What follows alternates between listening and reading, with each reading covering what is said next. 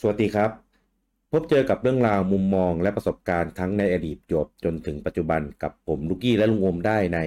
คุยเกมแก่เดียวเกมเมอร์ทอล์กรายการเอ็กซ์คลูซีฟสำหรับชาวพอดแคสต์ครับผม สวัสดีครับ สวัสดีครับ อ่ะหลังจากที่หายไปหลายสัปดาห์นะครับผมไปพักฟื้นมานะครับก็ได้ยินเสียงก็น่าจะรู้แล้วว่ามันยังหายไม่ดีเท่าไหร่นัก แต่ว่าต้องกลับมาแล้วนะครับไม่สามารถที่จะ หายไปได้นานกว่านี้อีกแล้ว อ่า ก็ไม่รู้ว่าจะ กลับมาเป็นปกติเมื่อไหร่นะครับ แต่ว่าอ่ะก็อาจจะต้องให้เป็นเสียงแบบนี้ไปก่อนนะครับ ซึ่ง ครับ หลายรายการก่อนหน้านี้มา ไม่ว่าจะเป็นไลฟ์ของวันอังคาร หรือว่าวีคทูวีคนะครับ ก็จะเป็นเสียงแบบประมาณนี้แหละ อืม เนี่ยนะครับใครที่อ่าติดตามฟังอยู่มาตลอดเสียง EP นี้อาจจะแบบปูบี้แหบแห้งแบบนี้นิดนึงนะครับ ก็ต้องขออภัยด้วยนะครับ แต่ว่าไม่สามารถที่จะหายไปได้แล้วจริงๆคิดถึง เนี่ยนะครับแล้วก็อัดอั้นนะครับ เพราะว่า EP ที่ 30 ของรายการนี้เป็น EP ที่รอมานานมาก ง้างกันมานาน เอ่อในซีซั่นที่ 3 ที่เราพูดถึงฮาร์ดแวร์ในอดีตที่ผ่านมา ซึ่งค่าของปูนเนี่ยมันเหลือเครื่องเดียวแล้วที่เรายังไม่ได้พูดถึง อืม ครับ นั่นก็คือเครื่อง VU ครับผม ครับ อ่าเครื่อง VU เนี่ยเป็นเครื่องดีเซนเป็นเครื่องฮาร์ดแวร์ล่าสุด ก่อนล่าสุดต้องพูดอย่างนี้ อืม อ่านะครับแล้วก็เป็นเครื่องโฮมคอนโซลแบบแท้ๆ เครื่องสุดท้าย อืม เอ่อในในในตลาดที่ปูส่งออกมา รวมถึง 3ds ที่ก็เป็นเครื่องพกพา เครื่องสุดท้าย ก่อนที่จะเป็นเครื่องปัจจุบันเช่นกันนะครับผม ครับ เอ่อ VU เนี่ยถ้านับถ้าเป็นโฮมคอนโซลของปูเนี่ย ก็จะเป็นเครื่องที่เดี๋ยวนะ Famicom Super N64 GameCube VU เป็นเครื่องที่หก อืม เป็นเครื่องที่หกซึ่งเป็นเครื่องที่อ่าเข้าสู่เจนของ HD เป็นครั้งแรกในตลาด ซึ่งซึ่งเข้าช้ากว่าชาวบ้านมาก ก็เข้าช้ากว่าเขาไปเจนหนึ่งเลยอ่ะ เออเจนเกือบเกือบเจนประมาณนั้น เพราะว่า เพราะว่า ตอนที่ Wii U มานี่คือ ตอนนั้นจะเป็นเจนของ p s 3กับ Xbox 360 มันเป็นรอยต่อระหว่างเพย์สามไปเพย์สี่แล้วอ่ะ อ่าใช่เป็นช่วง อืม ช่วงกลางค่อนท้ายของเจนของของเครื่องพวกนั้นแล้ว อืม เพราะว่าปู่เนี่ยขายวีเนี่ยค่อนข้างนาน ครับ อ่าแล้วก็ช่วงท้ายเจนของวีเนี่ย ปู่ก็เอ่อเรียกว่าอะไร ปล่อยมันเฟดไปพอสมควร อืม อ่ากว่าจะเปิดตัว VU กว่าจะขาย VU ทิ้งช่วง ก็ นานเกินเกินไปหน่อยอ่ะ แบบ แก๊ปมันเลยเยอะ นานมาก คือตอนนั้นน่ะ เราเฝ้ารอคอยดูเหมือนกันนะว่า หลังจาก V เนี่ย แล้วตลาดมันเปลี่ยนมาเป็น HD แล้วเนี่ย ปู่จะทำเครื่องอะไรออกมายังไงแบบไหน อืม เนี่ยนะครับ ตัวเครื่องเนี่ย วางจำหน่ายในปีอ่า2012 ครับ ของอเมริกาเนี่ยขายก่อนเหมือนเคยนะครับอเมริกาขายวันที่ 18 พฤศจิกา ส่วนของญี่ปุ่นเนี่ยขายวันที่ 8 ธันวาเอ่อ อืม ห่างห่างกันประมาณ 3 วีคได้ อืม VU เนี่ยเปิดตัวกันมาตั้งแต่ตอนช่วงเอ่อปีงบประมาณ 2011เ อืม นี่ยนะครับ แต่ว่าตอนนั้นนะเปิดตัวยังไม่มีของจริงมาให้ดูนะครับพอช่วง E3 เนี่ยอ่ะก็จะมีของจริงมีอะไรเงี้ยมาให้ดูแล้วอ่าเป็นตัวโชว์ว่างั้นอ่าในงาน E3 นะครับ ก็เป็นอิวตะเนี่ยเอามาโชว์นะครับ พร้อมกับเรจี้ ในตอนนั้น ซึ่งหลังจากนั้นเนี่ยก็เอ่อกระแสก็ค่อนข้างตีกลับพอสมควรนะครับ ซึ่งในบ้านเราเนี่ยก็เป็นเหมือนกันนะครับ ตรงที่คนเนี่ยหลงไปคิดว่า VU เนี่ย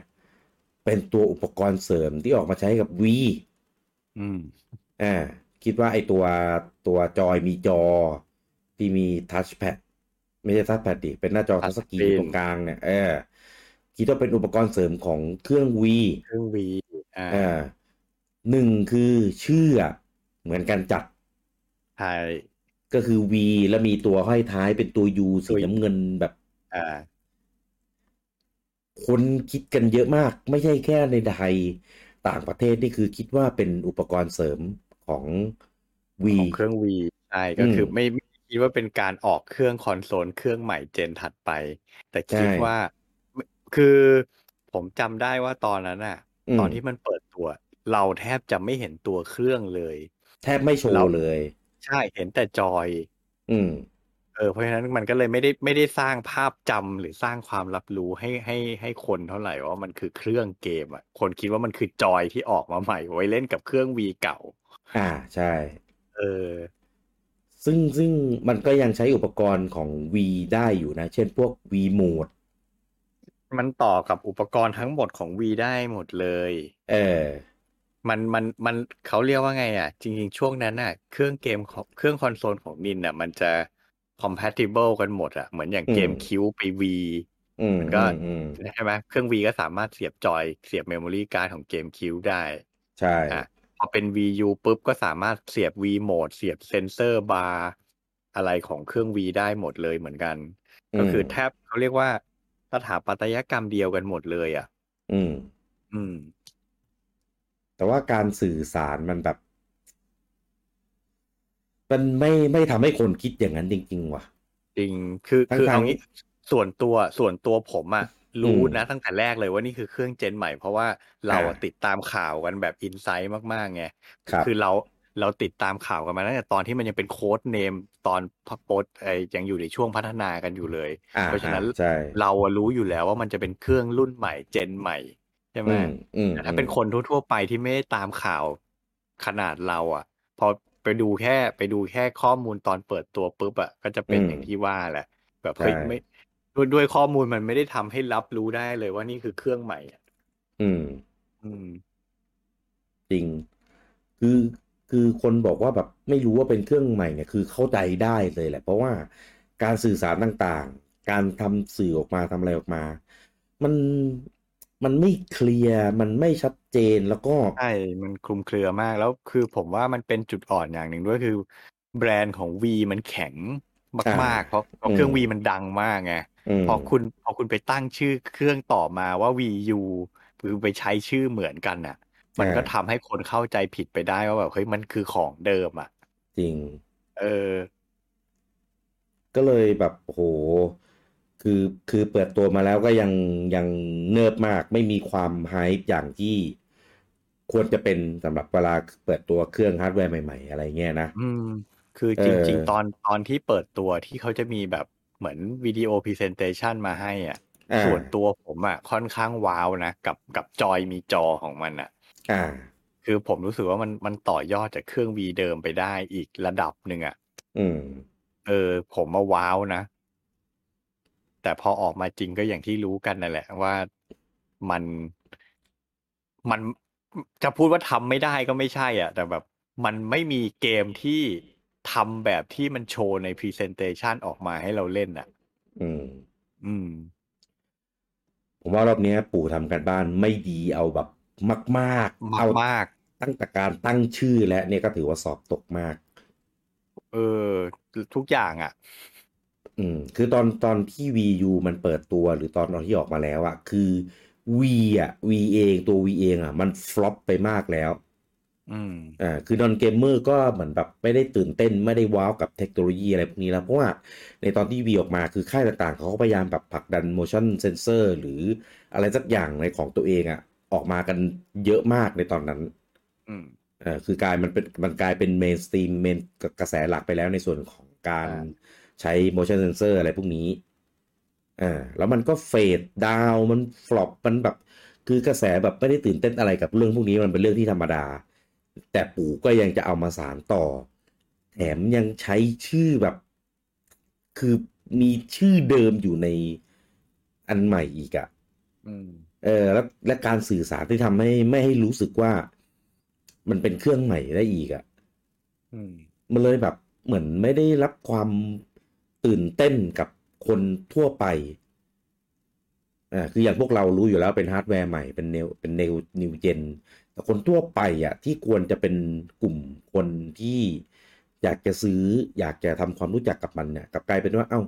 ก็เป็นแค่อุปกรณ์เสริมอะไรอย่างนี้หรือเปล่าอะไรอย่างเงี้ย อืมอืม เออคือนานมากเลยนะกว่าปู่จะพยายามผลักดันทำสื่อให้ รู้ว่า เอ้ยนี่มันเครื่องใหม่นะ มันเป็นมีการเล่นแบบใหม่นะอะไรเงี้ยคือแบบนานมากหลายเดือนมาก อืม ผม เอ ว่า อ ย่ามใจเกินไปอ่ะ จริง แล้วจริง ๆ อันนี้อาจจะโยงโยงๆอ่ะ คือก่อนหน้านี้กับ 3ds ก็ เขาเรียกว่า ก็ก็ผิดพลาดไปรอบหนึ่งแล้ว คล้ายๆกัน เออ แล้วก็มาเนี่ยพลาดกับ Wii U อีกคือผมว่าช่วงนั้นเนี่ยจริงๆ เป็นช่วงที่มาร์เก็ตติ้งของนินน่ะทำงานแย่มาก อืม เออ ซึ่งอันนี้พูดพูดจะพูดยังไง คือผมก็ไม่รู้หรอกนะ คือ อ่า เราอ่ะ มักจะชื่นชมอีวตะกันไง อ่า ว่าแบบเฮ้ยเป็นซีอที่แบบเฮ้ยคนชื่นชอบลูกค้ารักอะไรเงี้ย แต่เอาจริงๆ ถ้าพูดกันตรงๆ อ่ะไอความล้มเหลวของ 3ds กับ Wii U อะมันก็อยู่ในช่วงช่วงการบริหารของ อืม อิวตะนั่นแหละ ผมก็ อืม ไม่รู้ว่าแกมีส่วนมากน้อยขนาดไหนอะกับกับกับการตัดสินใจเรื่องมาร์เก็ตติ้งแบบนี้อะนะ อืม อืม แต่ผมว่ามันแบบมันชัดเกินไปอ่ะสองเครื่องติดติดๆกันเลยอ่ะ เอ เอ อ อ คือตอนที่ตอนนั้นที่เปิดตัวครับ มีการให้สัมภาษณ์ของชิเกรุมิยามโตะนะครับผม อืม ก็เอ่อคือในตอนเขาบอกว่าตอน V เนี่ยเป็นเครื่องที่บอกเลยว่าก็อ่าทำตลาดบูเชียนคือ ก็เน้นในส่วนของ casual gamer เป็นหลัก อืม อ่าพอ VU เนี่ยก็อ่าทำกันบ้านกันอย่างหนักมากเพื่อที่จะให้เครื่องเนี่ยก้าวสู่ตลาดอ่า HD อย่าง อืม จริงๆจังๆอ่าแล้วก็จะมาหันทำตลาดด้านของคอเกมเมอร์ฮาร์ดคอเกมเมอร์เนี่ยมากขึ้นเพื่อจะดึงฐานแฟนกลุ่มเนี้ยกลับมาที่ฮาร์ดแวร์ของตัวเอง อืม ซึ่งดูจากการเปิดตัว ดูจากการดีไซน์ฮาร์ดแวร์มา สเปค ไม่ใช่ ต เลย่ างๆ คือแบบ ไม่ใช่เลย คือคือไม่มันไม่เหมือนอย่างที่พูดอ่ะ เออคือทุกอย่างมันไม่สอดคล้องกันเหมือนภายในเขาไม่ได้คุยกันเหรออะ เออ เออ เหมือนเหมือนสลัดคราบตัวเองไม่ออก แต่ก็จะไปทับคือมันดูแบบ มันดูสเปะสปะ มันดูแบบไม่เอาไม่สุดสักทางอ่ะ ใช่คือคือเอางี้เอาจากประเด็นที่คุณกี้พูดเมื่อกี้บอกว่า อืม พยายามจะเจาะกลุ่มฮาร์ดคอร์เกมเมอร์แต่ อืม ถามว่าสเปคเครื่องคุณอะแรงพอที่จะไปแข่งกับคู่แข่งได้หรือเปล่า เรื่องนี้มีประเด็น ก็ไม่เอออันนี้ เออ เดี๋ยวติดไว้ก่อนเนาะแต่ว่าหรืออย่าง หรืออย่างพวกเขาเรียกว่า อืม อุปกรณ์อุปกรณ์ต่างๆ ที่ใช้สำหรับซัพพอร์ตในการเล่นฟีเจอร์ของเครื่องคุณ มันก็ไม่ได้ดูจะสนับสนุนการเล่นเกมฮาร์ดคอร์เท่าไหร่ ใช่ไหม อืม แถมไอ้ อืม ฟีเจอร์หลักของเครื่องเนี่ยแม่งออกไปทางแคชชวลเหมือนเดิมด้วยซ้ อืม ำอืม ใช่ แล้วแล้วยิ่งพวกโฆษณาสื่อต่างๆ ที่ออกมายิ่งดูแคชชวลเข้าไปใหญ่เลยวิ ใช่ ดีโอพรีเซนเทชันคุณนี่โคตรแคชชวลเลย อืม เออแต่แต่ผู้บริหารระดับสูงคุณดันออกมาว่าจะเจาะกลุ่มฮาร์ดคอร์เกมเมอร์ผมแบบเฮ้ยแม่งแบบขัดแย้งกันไปหมดเลย ผมแบบ อืม ทำอะไรกันวะเออ ก็ไม่แปลกใจทำไมขายไม่ได้ อ่ะแต่ดูผลักดันเติร์ดปาร์ตี้ผลักดันอะไรเงี้ยให้ทำเกมแนวฮาร์ดคอร์ออกมา อ่า พอพอสมควรเลยนะในตอนนั้น ใช่ก็ตอนแรกก็พยายามเขาก็เขาก็มีการสื่อสารว่าจะพยายามแบบดึงเติร์ด อ่า ปาร์ตี้ให้มาทำเกมที่แบบจริงจังมากขึ้น อ่าใช่ เออตอนแรกเราก็ติดตามดูกันนั่นแหละโหมันจะมีเกมใหม่เกมเจนใหม่อะไรออกมาบ้าง ปรากฏเอา อ่า เข้าจริง มีแต่เกมพอร์ตจาก PS3 มาทั้งนั้นนะ อ่าใช่ เออ มันก็เลยแบบ อือยังไงเนี่ย แล้วได้แค่ช่วงแรก ๆ ด้วยนะ ใช่ กลายเป็นกลายเป็นว่าแบบ คือพวกเราเองเนี่ย พวกเราเองที่เราตามซื้ออยู่แล้วเนี่ยทำให้รู้สึกเหมือนแบบ มันแปลกๆอ่ะ อืม เออ มันมันเริ่มแปลกๆอะเพราะว่า คือคือพอมันมันปรับไปสองเจนอย่างตอน N64 กับ GameCube แล้ว พอมา V แล้วพอมา VU เนี่ย ก็ไม่คิดว่ามันจะซ้ำรอยไง เออ คือเอางี้สำหรับผมนะ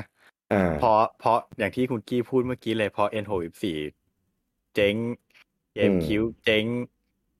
V กับเตื้องขึ้นมา แล้วก็มาเจ๊งกับ อืม VU เนี่ย มันทำให้ผมคิดเลยรู้เปล่าว่าการที่ประสบความสำเร็จกับเครื่อง V เนี่ย คือฟลุกหรือเปล่า ใช่ป่ะ เพราะแบบโหคุณเจ๊งไปทั้งสามในสี่เลยนะ เหมือน เหมือนไม่เรียนรู้อ่ะ อืม เหมือนกำลังพยายามทำอะไรสักอย่างที่แบบดื้ออะ คือเดี๋ยวขอขอขยายความคำว่าเจ๊งในที่นี้ไม่ได้หมายความว่าแพ้ PlayStation นะ เ คือยังไงยังไงมันแพ้อยู่แล้วแหละ แพ้อยู่แล้ว แต่ยอดขายที่ขายได้อะมันไม่ได้อยู่ในจุดที่น่าพอใจเลยอะเออเหมือนอย่างเทียบถ้าเทียบเราเคยเทียบเครื่องอะไรอะอย่าง Xbox เนี่ย อ่า X- Xbox เนี่ยแพ้ PlayStation กระจุยเหมือนกัน อ่า อ่ะแต่ถ้าที่แต่ถ้าดูจากยอดขายแบบไม่ต้องไปแข่งกับใครดูยอดขายของตัวเองเพียวๆอ่ะเออมัน อ่ามั มันถือว่าประสบความสำเร็จไงเพราะว่าเครื่องเพิ่งเปิดตัวเป็นครั้งแรก แต่ขายได้ด้วยปริมาณขนาดนั้นมันถือว่าโอเคแล้วไง อืม แต่เครื่องคอนโซลของนินเนี่ยแบบเฮ้ยยอดขายมันก็ไม่ได้น่าพอใจเลยอ่ะ อืม เออยิ่ง VU นี่ยิ่งแล้วใหญ่เลย แบบผมจำตัวเลขไม่ได้อะแต่ว่าเออมันแบบมันน้อยจนน่าเกลียดอะมากๆอ่ะ มีมีเดี๋ยวมีพูดเรื่องนี้ เออ ก็เลยว่าแบบเฮ้ยมันมันมันมันชวนให้คิดจริงๆว่าตอนประสบความสำเร็จกับเครื่องวีนี่คือแบบมันต้องมีส่วน มันไอคำว่าฟลุกมันต้องมีส่วนมากๆ อ่ะ อืม อืม คือคือเต็มไปด้วยความสงสัยเคลือบแคลงใจ อืม เออตอนนั้นอะแต่ว่าก็ช่วงเปิดตัวเขาก็อ่าโปรยคำซื้อซื้อเอาไว้อะว่าแบบเออเดี๋ยวจะเน้นฮาร์ดแวร์เออเน้นฮาร์ดคอร์มากขึ้นอ่า อืม แล้วก็จะเอ่อทำเกมแบบ HD แล้วก็มี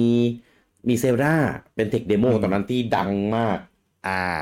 อ่าเป็นเซลดาที่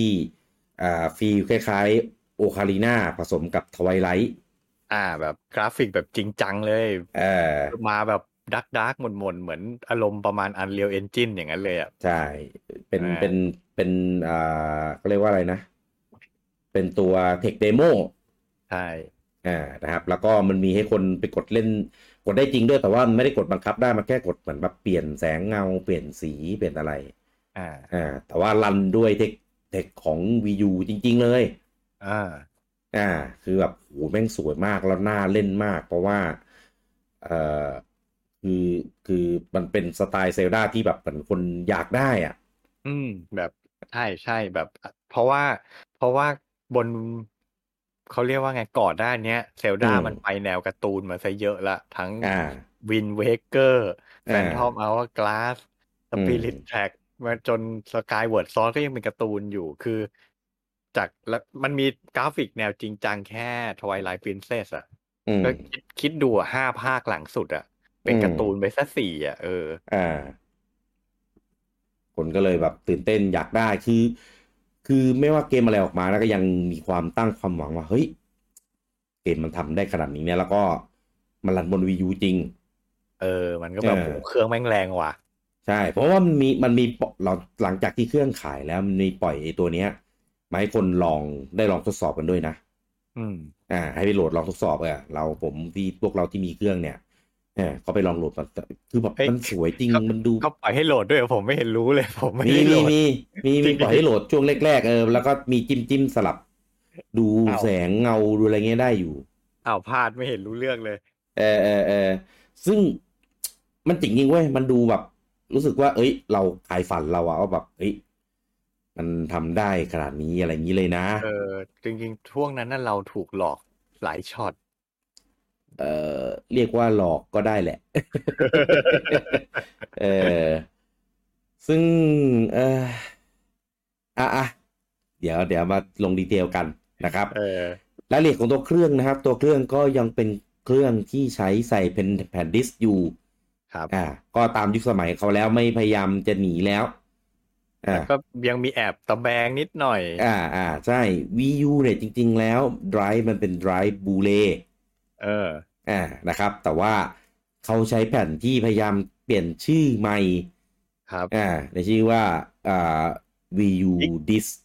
อ่าฮิคาริดิส อ่า Hikari Dis นะ ฮิ ครับ คาริ ซึ่ง แปลว่าแสงอ่ะ มันจะต่างจากแผ่นบูเลนอื่นตรงที่ตรงขอบแผ่นเนี่ย มันจะลบลบเหลี่ยม ลบ มก ลบเหลี่ยมให้มันโค้งโค้งมนมน อ่า จะได้ไม่ไม่รู้สึกว่าระคายมือเวลาไปจับมัน ๆอ่า ไม่บาดไม่ทิ่ม อืม ปลอดภัยสำหรับเด็ก เหตุผลแฝงอีกอย่างหนึ่งก็คือถ้าไปใช้ว่าเป็นบลูเรย์เนี่ยต้องไปจ่ายค่า ไลเส้นส์ให้เขา ถูก ก็เลยพยายามตะแบงว่าเฮ้ยนี่ไม่ได้ใช้ไม่ได้ใช้เทคโนโลยีบลูเรย์นะ เป็นเทคโนโลยีอื่น อ่า แต่จริง แต่ ก็ ได้ คื ไม่ต้ อ อง เออ เออบูเลนี่แหละ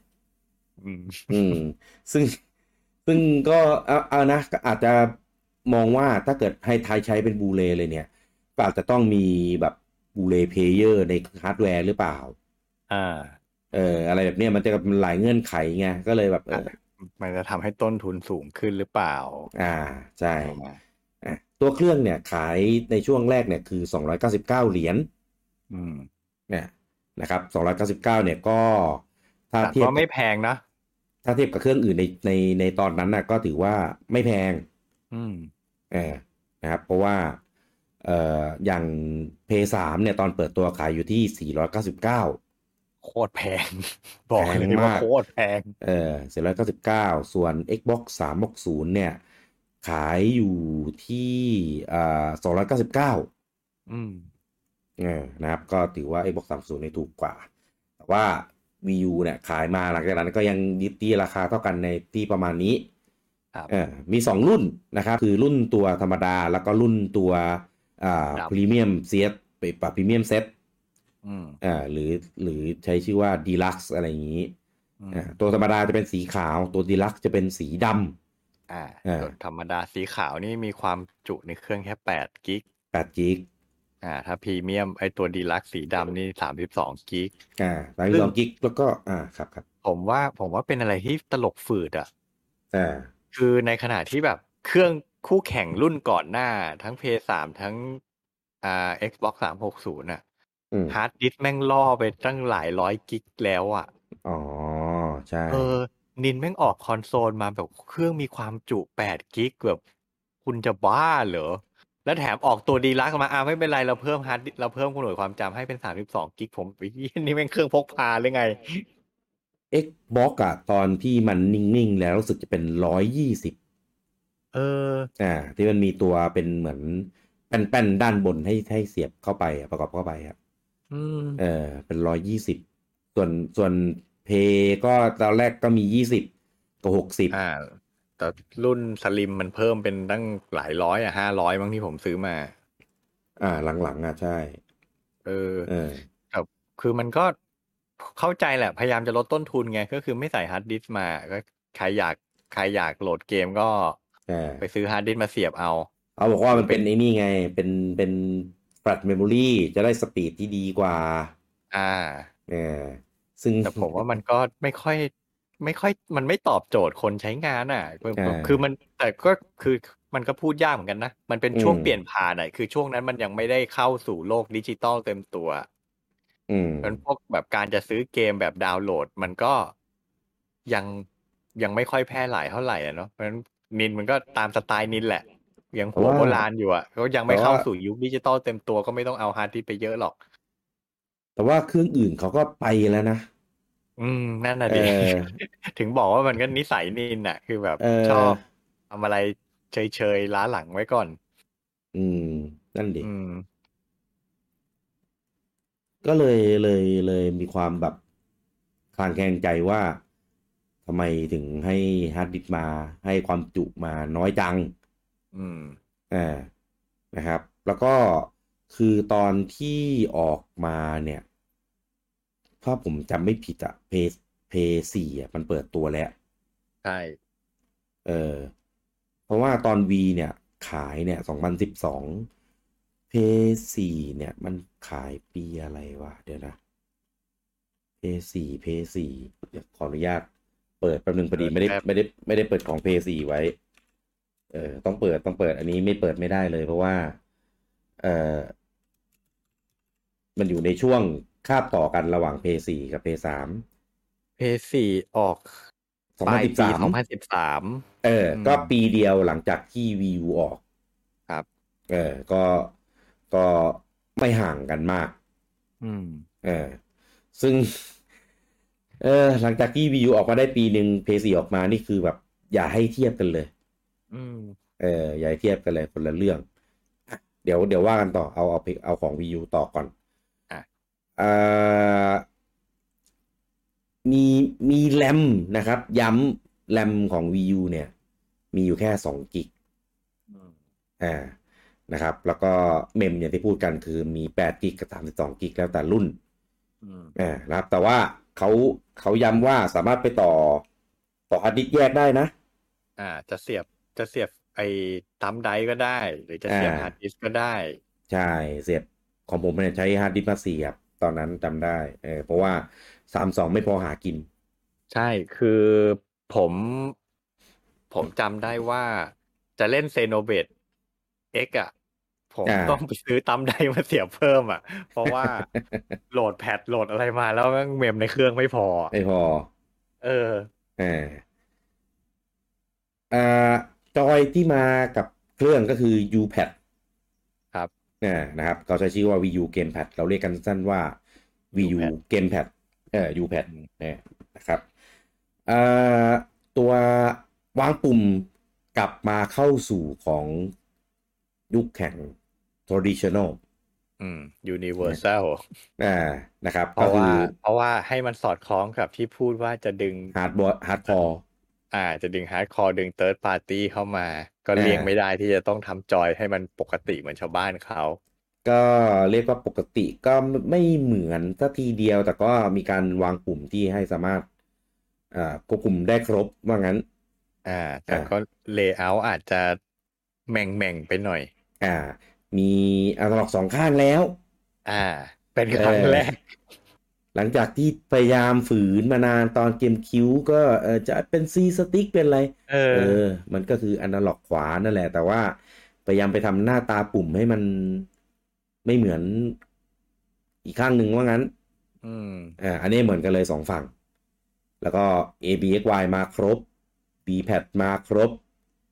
อ่าปุ่ม select start เปลี่ยนเป็นปุ่มลบปุ่มบวก ลบ อ่า อ่าแบบเดียวกับตอน V มี L R อ่า มี แล้ว แล้ว ก็ สอง มี สองด้วย ปุ่มปุ่ม Z ที่มาสองอันสักที เออ อ่าก็เป็นปุ่ม Z L Z R อ่านับอัตล็อกคลิกลงไปได้อ่า อ่า แบบ L 3 R 3ของเพเขา ใช่ อ่ามีปุ่ม Home อ่าไว้ใช้ Access พวกเมนูต่างๆ แล้วก็มีปุ่มเป็นปุ่มรีโมทให้ใช้ Wii U เนี่ยสามารถเป็นรีโมททีวีได้ อ่า อ่ากดมาจะมีอินเทอร์เฟซไว้สำหรับจิ้มจิ้มๆเปลี่ยนช่องเพิ่มเสียง อะไรเงี้ยได้แบบเบสิก แล้วก็มีเซ็นเซอร์ อ่า อะไรนะ ผม มีเซ็นเซอร์ เซนเซอผร์ ม อิน เรีย ฟาก เร ชื่อไม่ถูกแล้วผมจะไปเรียกเป็น NFT ไม่ใช่ละ น ที่ไป เอ่อ NFC NFC NFC เออ เออ NFC เอาไว้สแกนบางอย่าง แอน ตอน นา นั้น มิ ยัง โม า ตอนนั้นยังไม่มียังไม่มียังไม่มี ใช่ใช่แค่บอกว่ามีรองรับเฉย เออ ๆเอ่าแล้วก็มีกล้องหน้า อ่า มีกล้องบนจอยด้วยแบบ ใช่ ว้าว อีกกล้องหน้า ตัว V ตัว U pad เนี่ย เบามาก อืม เพราะว่าคือมันใหญ่จริงแต่ว่าข้างในนี่คือเบามาก คือไม่มีตัวฮาร์ดแวร์ตัวเรนเดอร์อะไรข้างในเลย ทุกอย่าง เรียกว่ากลวงครับ มีแค่ตัว เออ รับสัญญาณมา ทุกอย่าง ตี คือรับสัญญาณสตรีมมาจากตัวฮาร์ดแวร์ล้วน เออซึ่งจริง ๆ ก็ผมว่าเป็นอะไรที่จริง ๆ มันเจ๋งนะ คือยุมันเป็นยุคที่เทคโนโลยีสตรีมมิ่งยังไม่ได้ถูกพูดถึงอ่ะ ยังไม่ได้แพร่หลายอ่ะ ๆ ใช่ คือจริง ๆ มันเป็นจุดที่นินอ่ะนำหน้าชาวบ้านเขานะ อืม เออ เพียงแต่ว่าอาจจะมาก่อนการไปหน่อย คอนเซปต์มันน่ะดี เออ เอ่าแต่ว่าในแง่ execute ในแง่การใช้งานมันแบบ ไม่ใช่อ่ะ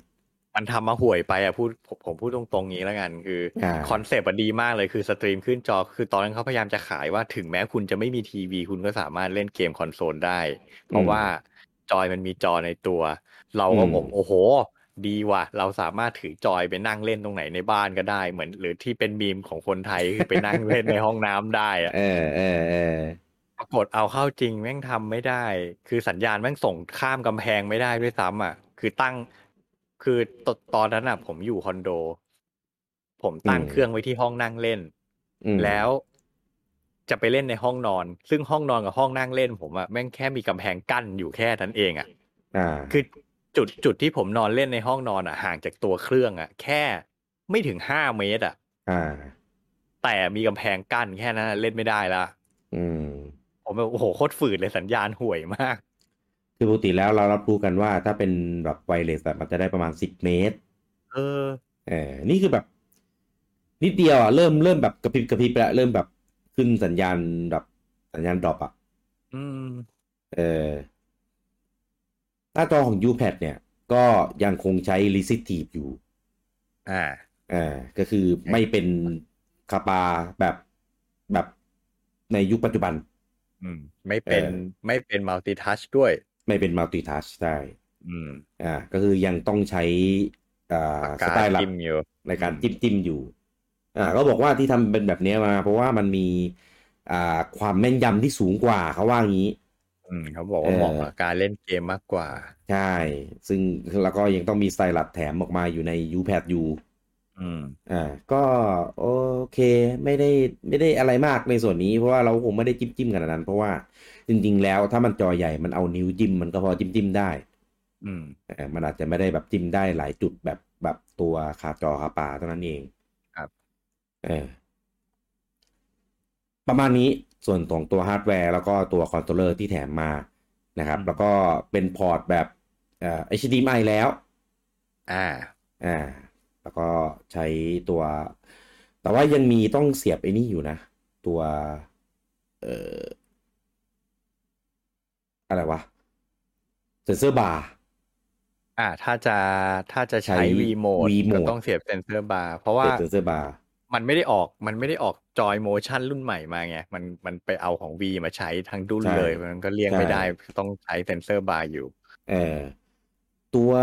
ไอเนี่ย รุ่นดีลักซ์ครับสีดำอะของแถมเยอะมากอะไรไม่รู้เต็มไปหมดเลย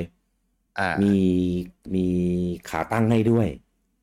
ใช่ใช่ใช่ เออถ้าสีขาวไม่มี อืม เออมีขาตั้งมี ผมจำไม่ได้ว่าอ๋อแล้วก็มีมีมีโปรด้วย โปรที่เป็นโปรรถดิจิตอลรถสองปี อ่าฮะ อ่าอ่าคือถ้าใครซื้อตัวดีลักซ์ก็จะได้เป็นแบบเหมือนโปรแล้วก็เก็บแต้มเก็บอะไรสักอย่างผมจำไม่ค่อยได้แล้วอ่ะ อืม เออเพราะว่าตอนแรกอะของตอนแรกสุดเลย ผมมาซื้อสีขาว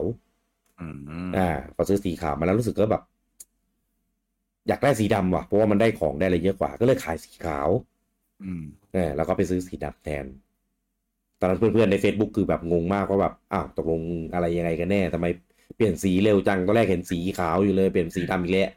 เออ เออ ผมมาซื้อสีดำมาแต่แรกแบบทีเดียวจบจบๆไป อ่าอ่าใช่ตอนแรกขายหาไม่ได้ไง อืม อ่าของมันมาทีหลัง เพราะว่าคือของอะมันขายอเมริกาก่อนอ่ามันก็เลยแบบหาของยากหน่อย ราคาเครื่องแต่ว่าไป ครับ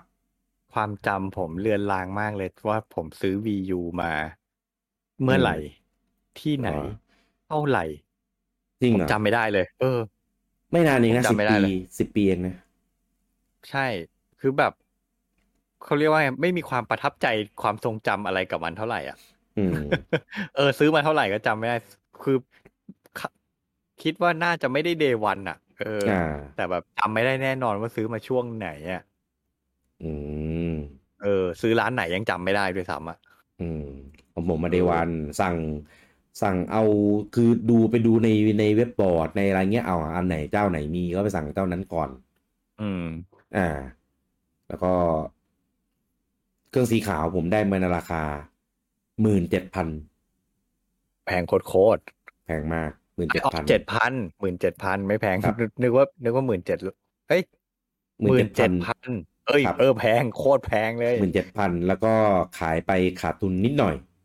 เออ เออแล้วก็ไปซื้อสีดำมาหมื่นเก้าพันห้า อื้อหือ ราคานี้คือยังไม่รวมเกมนะ อืม เออ โอ้โหโหดมาก เออ รู้ รู้สึ ผ ก มซื้อมาเท่าไหร่วะผมจำไม่ได้แล้วแต่ไม่แพง เออ ขนาดนี้นะ อืม เครื่องสีดำอะรู้สึกจะแถมเกม แถมเกมอะไรวะ รู้สึกจะจะ Nintendo Land ปะ ไอ้ใช่ใช่มี Nintendo Land มาให้ในกล่อง อ่า สีดำจะแถม Nintendo Land เออ แล้วก็ผมก็มีซื้อไอ้นี่อีกไอ้ New Super Mario U อืม เออแล้วก็เกมอะไรอีกอีกเกมหนึ่งไม่รู้ที่มันออกในช่วงนั้นนะ อ่าฮะ เออว่าง่ายๆช่วงนั้นหมดหมดเงินไปกับ VU เนี่ยประมาณแบบสองสองหมื่นบวกบวกๆประมาณสองหมื่นห้าได้อะ อืม คือแบบอ่วมมากคือแบบโหมันมันแพงแต่ว่าแต่ว่าบ้านเราในตอนนั้น มันไม่มีตัวแทนจำหน่ายอย่างเป็นทางการ ใช่ มันเครื่องหิ้วหมดก็บวก เออ ชาร์จกันเข้าไป อย่างตอน three days นี่ก็หมื่นสาม อืม อืม เดวันนะ เออ แพงมาก เออ แบบไม่รวมเกม เออ จะ เนี่ย ยุ เนี่ ค ยเนี่ยเป็นเป็นสาเหตุหนึ่งที่ผมแบบไม่ไม่ค่อยซื้อเครื่องเดวันอ่ะ พวกเครื่องหิ้วอ่ะ เพราะมันโดน อ่า โขกเยอะมาก เมื่อก่อนถึงก็จะถึงเรียกว่าซูนิโอไง เออ เออ เพราะว่าคือไม่ใช่ว่าจะแบบมีตังค์อย่างเดียวคือต้องหาซื้อให้ได้ด้วย อืม เออหาซื้อยาก ราคาก็จะสูงกว่าปกติ คือมันจะราคาเนี้ยไปอีก นานอ่ะ อีกหลายเดือนอ่ะ นานอ่ะเออจนกว่ามันจะแมสอ่ะ เอ่าใช่พอมันเป็นจุดปัจจุบันเนี่ยไม่ได้แล้ว อืมพอมี เออ ตัวแทนมันก็ราคา ใช่ มันก็ถูกคุมแล้ว ทุกอย่างจะต้องมีตัวแทนจะต้องมีราคาในระดับที่รับได้ อืม เอ่าสเปคคร่าวๆประมาณนี้สำหรับ Wii U เออคือคือฟังแล้วก็รู้สึกว่า ไม่ได้ไม่ได้ว้าวอ่ะ อืม คืออย่างคืออย่างตอน V เนี่ยมันยังเป็นนวัตกรรมมันเป็นการพลิกโฉมในเรื่องของการควบคุม อ่า วิธีการเล่นมันใหม่ ใช่ทำจอยทำอะไรมาแบบใหม่เลย อืม อันนี้ก็คือจอยที่มีจอ ไอจอ ที่ คือเป็นอย่างเดียวเลยที่รู้สึกว่าใหม่กว่าชาวบ้านเขา อ่าที่สามารถ แต่ สตรีม แต่ก็ไม่ ภาพ ได้ ประ ใหม่ ดับเครื่องได้ อ่า แต่แต่ในความเป็นจริงก็ไม่ได้ พอมาเล่นจริงก็ไม่ได้รู้สึกว่ามันว้าวขนาดนั้น เพราะว่า อืม มันไม่ต่างกับการเล่นเครื่องพกพาเท่าไหร่อ่ะนึกออกไหมการที่จะไป อ่า เล่นมุมไหนของบ้านก็ได้อ่ะ อืม แถมแถมมันไปไม่ได้ทุกที่อย่างที่โมไว้ด้วย ไปไม่ได้ไกล ใช่ก็เลยยิ่งทำให้รู้สึกเฟล อ่ะ เออ คือตอนเปิดตัวเขาชูเลยว่าอ่าเล่นเล่นแล้วโดนแฟนแย่างทีวี อ่า อ่า ก็ต้องแบบหนีมาเล่นใน U-Pad อย่างเดียว อ่า เออซึ่ง มันเป็นเป็นความคิดที่ขายฝันเหมือนกัน เออ เออเราก็จะแบบอุ้ยว้าวอยู่บ้านก็จะแบบเล่นแบบแบบจอพกพาได้ โดยที่แบบอ่ะทีวีใครจะใช้ก็ใช้ไป เออแบบ เออ จริงๆมันมันมันแอบเป็นความฝืดอย่างหนึ่งนะ เวลามันเล่นจริงอ่ะ อืม คือโฆษคือโฆษณาว่าแบบเฮ้ยเล่นเล่นบนทีวีอยู่ แล้วพอแบบมีคนมาแย่งทีวี เราสามารถสลับมาเล่นบนจอยได้ใช่ไหม อืมอืม ในความเป็นจริงมันไม่ได้สลับสวิตชกันอย่างนั้นนะ ในความเป็นจริง เออ บางเกมอ่ะ คือมันรันสองจอพร้อมกันอยู่แล้วไง อ่าใช่ เออคือซึ่งมันก็เป็นอะไรที่ผมเห็นแล้วผมก็แปลกผมก็งงอ่ะว่าแบบเฮ้ยบนจอบนทีวี มันก็แสดงภาพเกมที่เรากำลังเล่น ในขณะเดียวกันจอยที่เราถือ มันก็แสดงภาพแบบเดียวกันอยู่อ่ะ ผมแบบเฮ้ยเพื่ออะไรวะ for what เออ เออ เปลืองแบต เข้าใจเข้า เป ใจ ลืองแบตจอยกูเปล่าๆอ่ะ ปิด หรือ ไม่ได้ด้วยนะ ปิดก็ไม่ หรือบา ได้ งบางเกมก็ใช้จอล่างเป็นแบบเป็นซับสก เป็น รี เม น นูอ่าอ่ะถ้าอย่างนั้นนะเข้าใจอันนั้น เออ เวิร์กเออ เออ แต่ไอ้การที่แบบเป็นเป็นเมนสกรีนพร้อมกันทั้งทีวีทั้งจอยเนี่ยผมว่าโคตรไม่เมคเซนเลยแล้วไม่ไม่อนุญาตให้เราปิดด้วยอ่ะผมแบบอะไรอ่ะ ทำขึ้นมาเพื่อเพื่อรองรับการเล่นแบบปิดทีวีไง เออ แต่มันทำมาทำมาเลยอ่ะ มันเลยแบบ เออ แล้วคนบ่นเยอะมากไอ้เรื่องการที่ปิดปิดจอยบนจอไม่ได้ คือเหมือนบังคับเปิดตลอดเวลา มัน ปิด เปลือ จ ง อ แบ เป็น ต จอ ไง ย เออ อ่า ใช่ใช่ แล้วมันกลายเป็นเรียกว่า ผมว่าแอบเป็นคอขวดเหมือนกันคือ จอยของ Wii U แบตมันหมดค่อนข้างเร็ว อืม เพราะว่ามันมีจอไง ครับ เพราะฉะนั้นมันเลยเป็นอุปสรรคในการเล่นพอสมควรอะว่าแบ อื บ ม เฮ้ยมันเล่นนานไม่ได้ ไม่งั้นคุณต้องเสียบ เสียบ เสียบ เสียบปลั๊ก อ่า ตลอดเวลา เสียบที่ชาร์จ เออ ซึ่งไอ้ที่ชาร์จจอยอะแม่งแบบเป็นหม้อแปลงอันหนึ่งอะ แบบโอ้โหตูดแบบตลกฝืดมากอะมาเสียบหม้อแปลงเข้ากับ อืม จอยเพื่อนั่งเล่นเกมนี่ผมว่าแบบโอ้โหโคตรไม่เมคเซนส์เลยอะ อืม อืม ผมผมก็ส่วนใหญ่ก็จะเสียบแช่ไว้ตลอด อ่ะ เพราะว่า ไอ้มันต้องเล่นเสร็จต้องเอาวางไว้บนแท่นชาร์จตลอดคือ ผม อืม ซื้อเครื่องดำอ่ะ มันจะมีที่วาง U-Pad อ่ะสองแบบ แบบ อ่า ที่เป็นสแตนเฉยๆ กับแบบที่เป็นแท่นชาร์จ ผมก็แบบ มึงจะให้ที่ วางแบบที่เป็นสแตนเฉยๆมาเพื่ออะไร เพราะในความเป็นจริงอ่ะ กูต้องวางบนแท่นชาร์จตลอดเวลาอยู่แล้วว่าแบตมัน อ่า ไม่เคยพอใช้ เออ ผมแบบแล้วจะมีไอ้ที่วางเฉยๆมา เพื่อ ซึ่งถึงแม้เราจะไม่อยากชาร์จเราก็วางบนไอ้ที่แท่นชาร์จก็ได้ไง อ่า ก็แค่ไม่ต้องเสียบปลั๊กไงผมก็แบบเฮ้ยนินมันคิดอะไรว่ามันจะมีสแตนโง่ๆมาให้เราทำไมอันหนึ่งเพิ่มต้นทุนเพิ่มราคาเราทำไมวะ อืม เออ แปลกๆอ่ะ อืม ทุกอย่างทำมาแบบแปลกๆหมดเลยดูสเปซสปะดูแบบ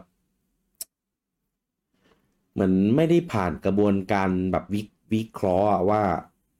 แบบไหนควรแบบไหนไม่ควร แล้วอีกหลาย ๆ อย่างก็ดูแบบดูมักง่ายดูส่งเดชอย่างจอยอ่ะยังอยู่ที่จอย คือตอนแรกคนก็บ่นว่าแบบเฮ้ย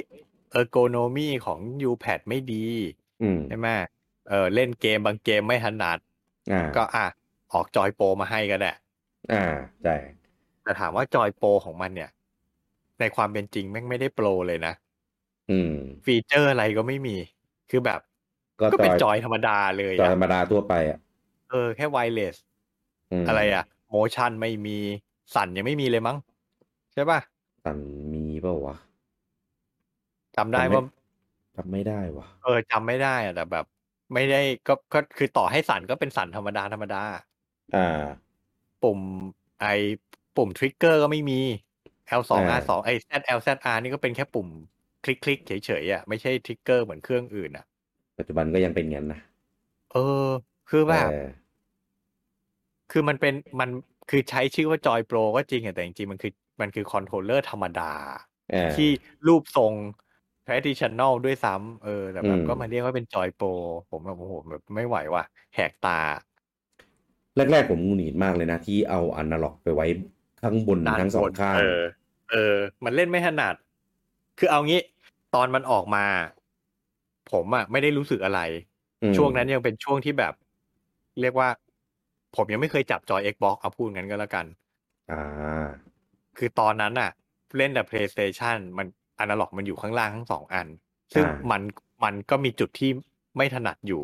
อืม อยู่แล้ว อื ใช่ไหมพอเจอ VU ขึ้นไปอยู่ข้างบนสองอัน มันก็คล้ายๆกันแหละ มันก็มันก็มีจุดที่ติดขัดอ่ะ คือผมก็เลยรู้สึกว่า เฮ้ย จะจอยไหนมันก็มีข้อด้อยเหมือนกันเลยวะ อะไรเงี้ย อืมอืม คือผมก็เลยไม่ได้รู้สึกแย่อะไรกับกับจอย VU า พอตอนหลังที่ผมได้จับจอย Xbox ปุ๊บผมได้รู้ไงว่าแบบเฮ้ยจริง ๆ แล้วเลเยอร์ที่ดีมันต้องเป็นยังไงไง อ่า แล้วพอผมย้อนกลับไปเล่น VU อีกอีกครั้งหนึ่งอ่ะโหผมแบบผมด่ายับเลยแบบมึงออกแบบเลเยอร์จอยอะไรของมึงวะเนี่ย แค่ไม่อยากเหมือนเนี่ยเหมือนนะ เออแบบโหมันมันมันแบบ คือพอเราไปพอเราได้ไปจับของที่ดีกว่า ม จอย VU นี่คือแบบ แย่มากไปเลยอ่ะรู้สึกเลยว่ามันแย่มากอ่ะ อืม จากที่เคยไม่ได้ไม่ได้คิดอะไรกับมันอ่ะ ครับ เออ ผมแบบโอ้โหแม่ง ไม่ไหวอ่ะ ก็ก็บังคับจนถนัดได้แหละ แต่ว่าก็รู้สึกว่ายังไม่ค่อยลงตัวเท่าไหร่ อืมอืม เออคือการวาดนิ้วโป้งจากอนาล็อกมาลงมาที่ปุ่มมันแบบ มันมันไม่ไม่ลงตัวซะทีเดียวอ่ะ เออ เออก็จนสวิตช์ก็เลยต้องกลายมาเป็นอย่างนี้ไง อืม เออรู้แล้วว่าอันไหนควรอันไหนไม่ควรไง อืม เออไม่ไม่เกี่ยวกับที่จะต้องเอามาสลับข้างใช้เสมอหรอก อืม เออเพราะว่าจอยโปรมันก็เป็น จอยโปรก็ยังเอามาไว้ข้างล่าง ใช่แหวงลางเพราะมันลงตัวสุดแล้วจริง ใช่ ๆเออต้องยอม อันนี้ อืม อืมอ่าอันเนี้ยคือเรียงแบบเนี้ยไม่ใช่เรียงแค่ในจอยโปรอย่างเดียว ใน U-Pad ก็วางแบบนี้เหมือนกัน ใช่ อ่า คืออนาล็อกอยู่บน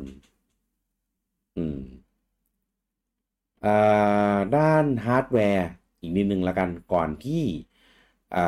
าเครื่องจะขายอ่าก่อนที่เครื่องจะขายคืออ่าเป็นจุดที่ทำให้ผมและและหลาย ๆ คนนะครับ เริ่มสัมผัสได้ว่าอีตาเนี่ย แม่งไม่ธรรมดาแม่งไม่ธรรมดาแม่งไม่ธรรมดา เออ จริง เออแม่งไม่ธรรมดานะครับ คือก่อนที่ตัวเครื่องขายมาให้มีการให้สัมภาษณ์จากสื่อทางสื่อต่างๆนะครับ ว่าเครื่อง VU เนี่ย จะมีสเปคที่แรงกว่า Xbox 360เขาพูดชื่อออกมาเลยนะ เพราะว่าอเมริกาเรื่องของการแข่งขันเนี่ยมันเป็นแบบเขาเรียกว่าอะไรนะ เข้มข้นมากคือสามารถพูดชื่อเพื่ออะไรพูดอะไรเงี้ยเพื่อโจมตีได้เลยเต็มที่ อ่า อ่านะครับเพราะว่าเขาเขาเอาถือเป็นผู้บริโภคเป็นใหญ่ อืม เออบอกว่า VU เนี่ย จะแรงกว่าไอ้พวกสามศูนย์สิบเก้าเท่า อืม ผมจำเลขได้แม่นยำมาก คือคือตอนนั้นอะคือตอนนั้นอะก็ยังคอนโซลวอลอยู่ไง เออตัวเลขเป็นตัวเลขเคลม เออเป็นตารางราคาเคลมว่าแรงกว่าไอ้บล็อกสามศูนย์สิบเก้าเท่า คือสิบเก้าเท่าอ่ะ คือมันแรงมากนะ อืม เออ แล้วก็บอกอีกว่าเนี่ยคือ VU เนี่ย คือมันจะกลายเป็นเครื่องโฮมเอนเตอร์เทนเมนต์ที่อยู่ในเอ่อเครื่องห้องห้องนั่งเล่น ของของแบบหลาย ๆ คนไปอีกนานเลยทีเดียวแหละ โดยสเปคเท่านี้ คือแบบ โอ้โห ว้าว ว้าวมาก โคตรให้ความหวังอ่ะ เพราะว่าด้วยด้วยตอนนั้นอะเพย์สามกับ Xbox สามศูนย์อะมันก็ท้ายเจนแล้วไง อืม เออช่วงท้ายเจนแล้วก็เลยคิดว่า การออกสเปคมาอย่างเงี้ยคงเผื่อเจนหน้าของเครื่องพวกนี้แล้วล่ะ อืม เออ ก็เลยทำทำสเปคออกมาแบบนี้คือแบบ โอ้โหโคตรแบบประทับใจอ่ะ คือ โอเคเนี่ยจะเข้าสู่ยุค HD แล้วเนี่ย ก็เลยทำ HD ที่มันก้าวล้ำไปอีกสเต็ปหนึ่งซะเลยหรือเปล่า อืม เออ ก็เลยทำสเปคออกมาอย่างนี้ เพราะว่าตอนเทคเดโมตอนอะไรที่เอามาโชว์อ่ะ มันดูล้ำจริงเว้ย อืม มันดูสวยมากอีอีฉากที่นกบินข้ามน้ำไปเกาะกิ่งไม้กิ่งนั้นคือมันแบบ มันดูมันดูสวยมาก เออ มันดูมันดูล้ำมาก มันดูมันดูเกินหน้า อ่าเพย์สามกับ Xbox 30 ไปอีกขั้นหนึ่งจริง อืม ๆ โดยเฉพาะไอเทคเดโมของของเซลดานี่คือแบบ เดี๋ยวได้ โอ้โหมันดูสวยมาก ดูภาพมันแน่นมาก เออแสงสีอะไรที่มันเอามาโชว์คือมันแบบ แม่งล้ำจริง อืม ตอนเนี้ย ก็อย่างที่รู้กันว่าแม่ง แม่งน้ำลายมาก ไม่มีเกมอะไรที่ไปแตะระดับนั้นได้ออกมาสักเกม ๆ เออ คือไม่รู้จริง ๆ เครื่องอาจจะทำได้ก็ได้นะ แต่แต่มันไม่มีเกมที่เป็นอย่างนั้นออกมาไง ไม่มี เออคือ ไม่มี ทายก็ เลย ทำแต่เกมนินน่ะ เออ เกมแคชชวล ประเด็นที่สงสัยก็คือ ไอตัวเลขสิบเก้าเท่าเนี่ยเลจี้เบลมาจากไหนวะ ไปเอามาจากไหน เออ งงงงมากคือ คือ คือ แค่ เอางี้ ลำอ่ะ ตอน แค่ นั้นอะ ลำก็ไม่ได้แล้วอ่ะ ตอนนั้นเครื่องมันยังไม่ออกมาไง พอแบบพอมาเห็นข้อมูลนี้เราก็แบบ โอ้โห ตื่นเต้นมันจะแรงขนาดไหนกันวะอะไรเงี้ย เราก็แบบ เออ โอ้โหมีการไปพูดคุยกันตามคอมมูนิตี้ต่าง เออ ๆ เออ แล้วคือที่ที่มันที่มันน่าหงุดหงิดอย่างหนึ่งอ่ะ คือว่า อืม ไอข้อมูลชุดเนี้ยมันเป็น อ่ามั มันเป็นบทสัมภาษณ์เป็นข่าวไง ซึ่ง ครับ ถ้าเป็นแฟนนินที่ติดตามข่าว เราจะรู้ว่าเออมันมาจากข่าวไง เราไม่ได้ทึกทักขึ้นมาเองไง อ่า เพราะฉะนั้นไอ้ที่เวลาเราไปคุยกันในคอมมูนิตี้เนี่ยเราพูดเพราะเราอ่านข่าวมา แต่มันก็จะมีแฟนบอยค่ายอื่นไง ที่เขาไม่ได้ตามข่าวไง แต่มา อ่า เห็นว่าเราคุยกันปุ๊บ ก็มาหาว่าแบบเฮ้ยแฟนนินแม่งมโนอ่ะก็ว่าเครื่องแรงอะไรเงี้ย แล้วพอสุดท้ายออกมามันมันไม่ได้แรงอย่างนั้นจริงๆอ่ะเราก็โดนด่าไงว่าโอ้โหแฟนนินมโน เออ เออผมก็บอกกูเปล่า กูก็กูก็โดนหลอกมาเหมือนกัน โอ้โห กูเปล่ามโน โคตรช้ำใจอ่ะ เออคือแบบนอกจากนอกจากคุณอะไรเรียกว่านอกจากจะไม่ได้ของอย่างที่โม้ไว้ แม่งยังโดนแฟนค่ายอื่นมันมากันแนะกันแหนเอาอีก เออ เออ คือหลังจากนั้นคือคือเหมือนเคืองเลยเว้ยเคืองเลจี้ก็แบบแอบแบบติดตาม ติดตามข้อมูล ติดตามแบบ เรื่องเรื่องที่จริงแล้วอ่าเพราะว่าเลจี้เวลาเขาไปพรีเซนต์น่ะ มันจะมีการมีวิธีการพูดที่แบบจูงใจที่แบบ อ่า แบบขายฝันแบบอะไรแบบประมาณเนี้ย เออ ชอบพูดอะไรให้มันดูแบบสวยๆหวานๆ เอ ไปก่อน อ นะ ดูเวอร์เวอร์ดูแบบโห เออ ฮึกไทยฮึกคือเขิมอ่ะ อืม เออหลังจากนั้นมาคือไม่รู้คนอื่นเป็นหรือเปล่านะแต่ผมเนี่ย คือแบบมองมองเลจี้ไม่เหมือนเดิมอีกต่อไป ถูกถูกผมรู้สึกเลยว่าแบบเฮ้ยแม่งต่อไปนี้แม่งเชื่อไม่ได้แล้วอ่ะ เออ รู้สึก เพราะ แบ ว่า บ ไอ้ไอ้สิบเก้าเท่าสิบแปดสิบเก้าเท่านี่คือแบบโอ้โหมันเป็นอะไรที่แบบแรงมากนะแมสเซจอันเนี้ย ผมพูดงี้ก็แล้วกัน ถ้ามาพูดแบบนี้ที่เมืองไทยอะโดนสคบเรียกแล้วนะ เออ เออ แล้วแล้วประเด็นคืออะไรรู้ป่ะไอ้สิบเก้าเท่าเนี่ย หาอ่านยากมากแล้วนะ ปัจจุบันอ่ะ อืม หายไปหมดแล้ว เออเหมือนไม่รู้ว่าให้ลบหรือให้อะไรอ่ะ ก็ตับได้ตอนนั้นเป็นข่าวใหญ่เลย ผมว่าเป็นไปได้ที่จะโดนแบ แบบที่นินออกมาจะออกมาเคลื่อนไหวให้ลบ เพราะว่า อืม จริง ๆ จริง ๆ อเมริกามันโหดกว่าเมืองไทยไอ้เรื่องกฎหมายคุ้มครองผู้บริโภคแบบเนี้ย คุณไปให้สัมภาษณ์ว่าสิบแปดแรงกว่าสิบแปดเท่าสิบเก้าเท่า อ่ะ า แล้วของจริงทำไม่ได้อ่ะ ลูกค้า เออ ฟ้องเรียกค่าเสียหายได้นะ ไปเอามาจากไหนดีกว่าสิบเก้าเท่าเนี่ยเลจี้ เออ คุณไปเอาคุณไปเอาข้อมูลเชิง เชิงวิเคราะห์เชิงสถิติจากไหนมา จริงๆผมก็แปลกใจตอนนั้นอ่ะ ตอนที่ข่าวมันออกมา เราก็ไปนั่งไล่ดูสเปคเครื่องอ่ะ เออ คือตัวผมเองอ่ะไม่ได้ไม่ได้เชี่ยวชาญเรื่องเทคหรอก แต่ ครับ เทียบสเปคอ่ะเอาแบบกลางตารางมาดูกันอ่ะว่า p 3 Xbox 360 VU สเปคเป็นไส้ในเป็นยังไงบ้างผมแบบเฮ้ยขนาดคนโง่เทคอย่างผมดูก็รู้มันไม่ได้แรงกว่ากันถึงถึงสี่เท่าด้วยซ้ อืม ำ เออเล่นเลจินไปเอามาอย่างไหนสิบแปดเท่า คือจริง ๆ ตอนที่เราเอาไปคุยกันอ่ะ เราก็ไม่ได้เชื่อนะ เราก็ไม่ได้เชื่อสักทีเดียวอ่ะแต่แบบ อ่าอ่า เราก็ยังเราก็ยังสงสัยว่ามันเป็นมันเป็นไปได้จริงเหรอวะเพียงแต่ว่าเราก็พยายามดิสคัตกันตามข่าวไงเพราะข่าควรับ มันออกมาอย่างนั้นไง อืม เออ กลายเป็นแบบ โอ้โหอะไรเนี่ย เออจำจนตายอ่ะ เออ ก็เป็นตาบาปติดตัวเรา แล้วก็เป็นสนักปักหลังให้เราแบบมาคอยเพ่งเล็ง เออ เออเวลาที่เลดจี้ออกมาพูดอะไรแต่ละครั้งแต่ละครั้ง อืม เออทำให้เหมือนเหมือนมันตาสว่างอะ อืม เออ มันตาสว่างอ่ะ มันคิดได้ว่าแบบอ๋อ ถ้าอีตานี่พูดอะไรออกมา มันก็ระวังดีนะ หารดีๆนะ อืม เออ ซึ่งเห็นตลอดเลย เออ อ่ะพอไม่งั้นเดี๋ยวมันจะกลายเป็น เน้น กลายเป็นเลตจี้ไป เออกลายเป็นดาเลจี้ไปซะ อ่ะ ก็ตอนเปิดตัวมาเนี่ย ก็มีเกมเปิดตัวมา เอ่อ พอประมาณ อ่า นะพอประมาณนะครับ ก็ไม่ไม่เยอะมาก ซึ่งแต่ว่าสำหรับอ่าโดยทั่วไปแล้วลอนสเตเต n ที่ออกมากับเครื่องเนี่ย ถือว่าน้อยอ่าถือว่าน้อยแล้วก็เกมส่วนใหญ่ก็จะเป็นเกมแบบเกมเก่า มันไม่ได้ดึงดูดเท่าไหร่อ่ะ อ่า เป็นเกม เดี๋ยว พอร์ตมาเนี่ยเนี่ยผมกลางอยู่ ใช่ เนี่ยมี Assassin's Creed สามอย่างเงี้ย อ่า ซึ่งตอนนั้น ตอนนั้นมันจะออกภาคสี่อยู่แล้ว อืม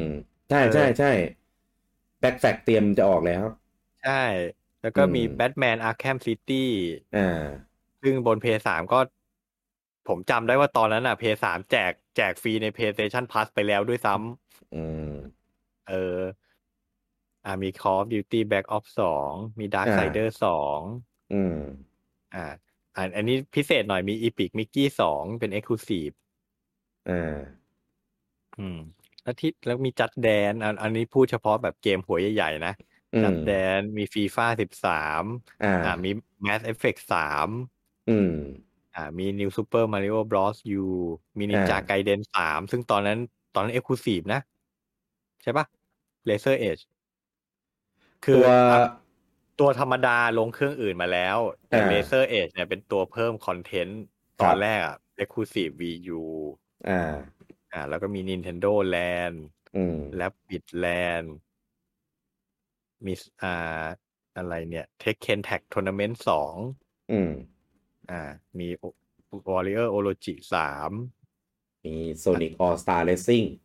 อ่า อืม อ่า แล้วก็ที่เป็นที่เป็นค่อนข้างค่อนข้างเชิดหน้าชูตาได้ได้นิดหน่อย ก็คือ อ่า ซอมบี้ยูอ่า ซอมนี่บี้เป็นเอ็ก ยู ซ์คลูซีฟ อันนี้เอ็กซ์คลูใช้ซี ฟี ฟ เจอร์ของเครื่องเต็มตัว เอ็กซ์คลูซีฟที่ไม่เอ็กซ์คลูซีฟแล้ว ตอนหลังก็พอร์ตไปลงเครื่องอื่น แล้วก็ไม่ได้ต้องใช้ฟีเจอร์หน้าจอของจอยด้วย เออ เออ ซึ่ง ซึ่งเอาจริงนะอันเนี้ย ผมว่า Ubisoft มันก็ฝืนเกินอ่ะเห ค มื วา อ ม นพ ค อ วามตลกอีกอย่างขอแทรกก่อน เอ่า ตอนตอนเอ็กซ์คลูซีฟอะใช้ใช้ชื่อเกมว่าซอมบี้ยูเพื่อให้มันสอดคล้องกับชื่อเครื่อง แต่พอพอร์ตไปลงเครื่องอื่น แม่งตัดยูออกเป็นซอมบี้เฉย เป็นซอมเหลือแค่ซอมบี้ ๆ เออ ซอมบี้ เออ ตลกอ่ะ เออ คือจะซอมบี้ยูก็ซอมบี้ยูไปดิจะเปลี่ยนตัวยูเป็นอื่นอะไรก็อะไรก็แล้วแต่ เออ เออเอ้ยเอาจริงเกมอันเนี้ย โอเคนะในตอนนู้น อืมอืม ตอนที่ลงลงกับ Wii U อะผมว่าไอเดีย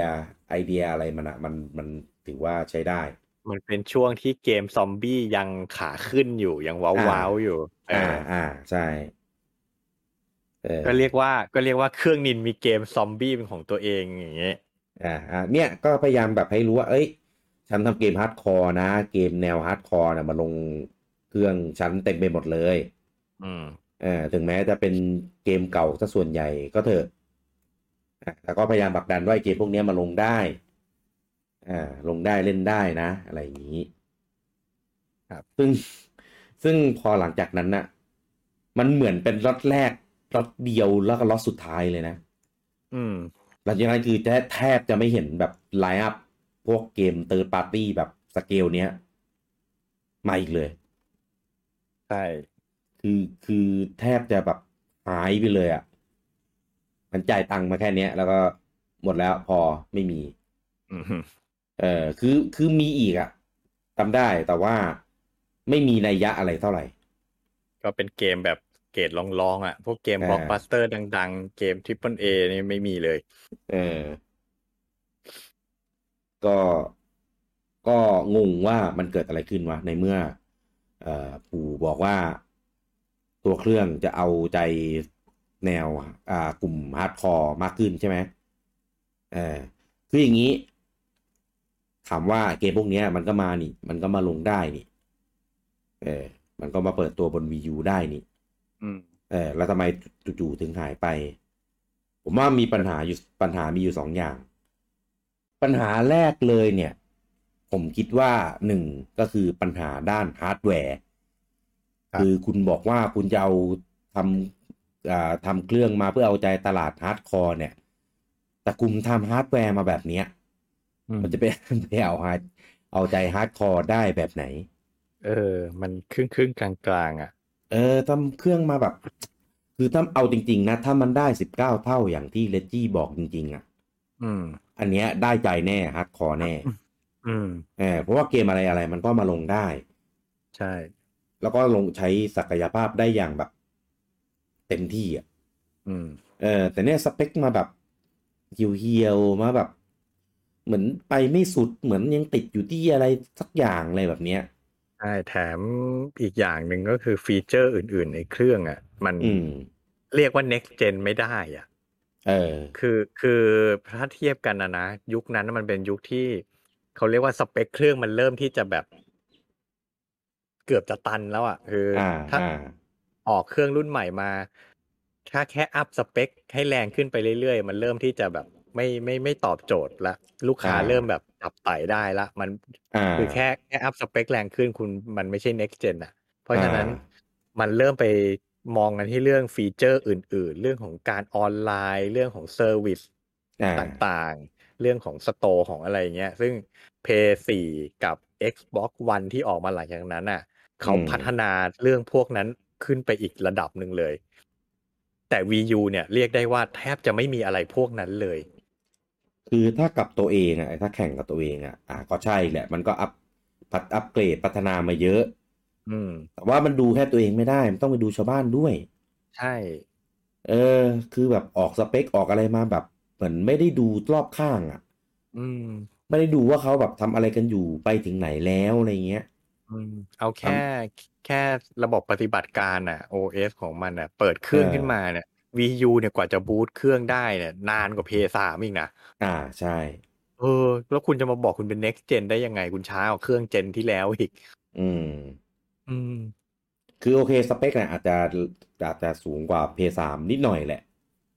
เออแต่ว่าในเรื่องของการออกแบบ OS ออกแบบอะไรมาคือแบบ ไม่ได้อ่ะ คือใช้งาน เออ ใช้งานไม่ไม่ ไม่ ไม่ดีอ่ะ ประสบการณ์ที่ได้รับมันไม่ดีอ่ะอย่างอุตสาหกรรม เออ มีเวิร์สขึ้นมาอย่างเงี้ย เออ โหแต่แบบกว่าจะเข้ามีเวิร์สเข้าไปโพสต์อะไรสั้นๆ เล็ก ๆ แล้วก็จะกลับออกมาเล่นเกมต่อนี่แบบโหใช้เวลาเกือบห้านาทีอ่ะ เออ เออ คือคือถึงแม้ออกเฟิร์มแวร์หลังๆ มาจะช่วยให้ดีขึ้น แต่ก็ยังไม่ไม่ไม่พอเอาจริง ๆ แล้ว อืมมันมันไม่สมูทอ่ะ เออผมว่าก็ยังช้าอยู่ดีอ่ะ ในถ้าเทียบกับกับ p 4ที่ออกมามีปุ่มแชร์อยู่บนจอยเลยอย่างเงี้ย อ่า คุณอยากจะแคปรูป คุณอยากอะไร คุณกดแค่ปุ่มเดียวมันแคปให้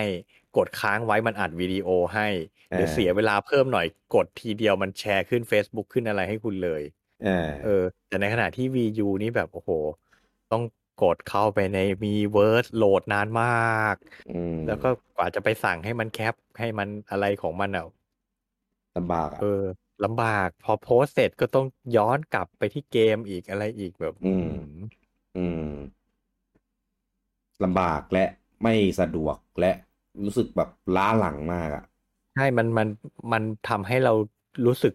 ไม่ทำมันไม่ทำให้เรารู้สึกอยากใช้อ่ะ อืม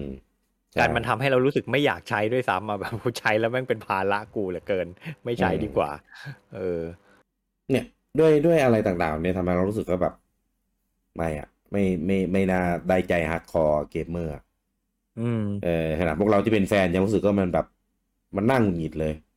ใช่ คือ เอออ่ ะพูดในฐานะแฟนเลยนะ ม ตอนแรกอ่ะ ซื้อมาเพราะความไฮป์ล้วน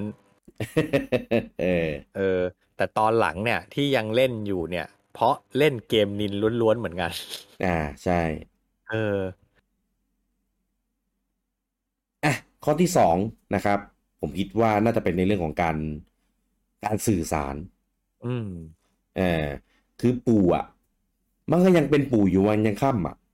อืม คือในตอนนั้นนะผมว่าปู่ไม่ยอมเปลี่ยนตัวเองเลยเว้ยคือเหมือนติดนิสัยจากตัวเองตอนสมัยวีมา ครับ ก็เลยยังทำการสื่อสารทำอะไรมาให้แล้วมันยังรู้สึกว่ามันแบบมันเป็นเครื่องเกมสำหรับครอบครัว อืม เออไม่ใช่เครื่องเกมสำหรับฮาร์ดคอร์ อืม เออคือจริงๆ เกมสำหรับครอบครัวกับกับฮาร์ดคอร์เนี่ย มันคนละกลุ่มเลยนะ ใช่ เออคือเครื่องฮาร์ดคอร์อ่ะมันเล่นเกมได้ทุกเกมอยู่แล้วแม้กระทั่งเกมครอบครัว แต่พอคุณสื่อสารให้มันดูเป็นเป็นเครื่องครอบครัวแล้วอ่ะฮาร์ดคอร์ก็จะแบบเหมือนเหมือนเบือนหน้า อืม เออผมมองว่าการสื่อสารมาแต่ละอย่างมันดูมีความแบบเด็กมีความแบบครอบครัว มีความเป็นแคปชวล ใช่ คือ แบบ คือผมผมมองว่าสินค้าตัวหนึ่งอ่ะ อื มัน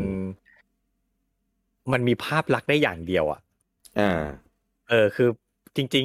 ๆ อาจจะอยาก เอางี้ ใจจริงอาจจะอยากเจาะตลาดทุกกลุ่มก็ได้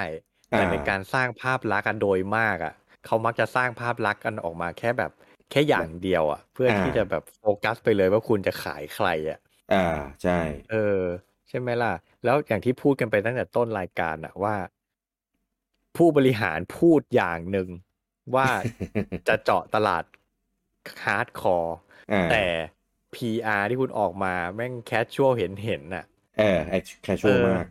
คือแล้วยังไงแล้วตกลงคุณจะคุณจะเจาะไหนกันแน่ แต่คือแต่ว่ายังไงภาพ PR มันมันมันแข็งแรงกว่าแค่คำพูดของผู้บริหารอยู่แล้วอะเพราะฉะนั้นมันเลยกลายเป็นว่าภาพลักษณ์ที่เปิดตัวมามันก็แคชชวลเหมือนวีอะ อ่า เออ ใช่ แล้วมันก็มันก็ฝังเข้าไปในหัวของคนซื้อแล้วไงว่าเฮ้ยนี่แม่งเครื่องแคชชวลอีกแล้ว กูอยากเล่นเกมฮาร์ดคอร์กูก็ไม่ซื้อไง อืม แถมดูไลน์อัพเกมก็ไม่เห็นจะมีเกมฮาร์ดคอร์อย่างที่พูดเลย อืม ไอไอเกมฮาร์ดคอร์ที่ออกมาก็เป็นเกมที่เขาเล่นกันไปบนเพย์สามหมดแล้วอ่ะ ใช่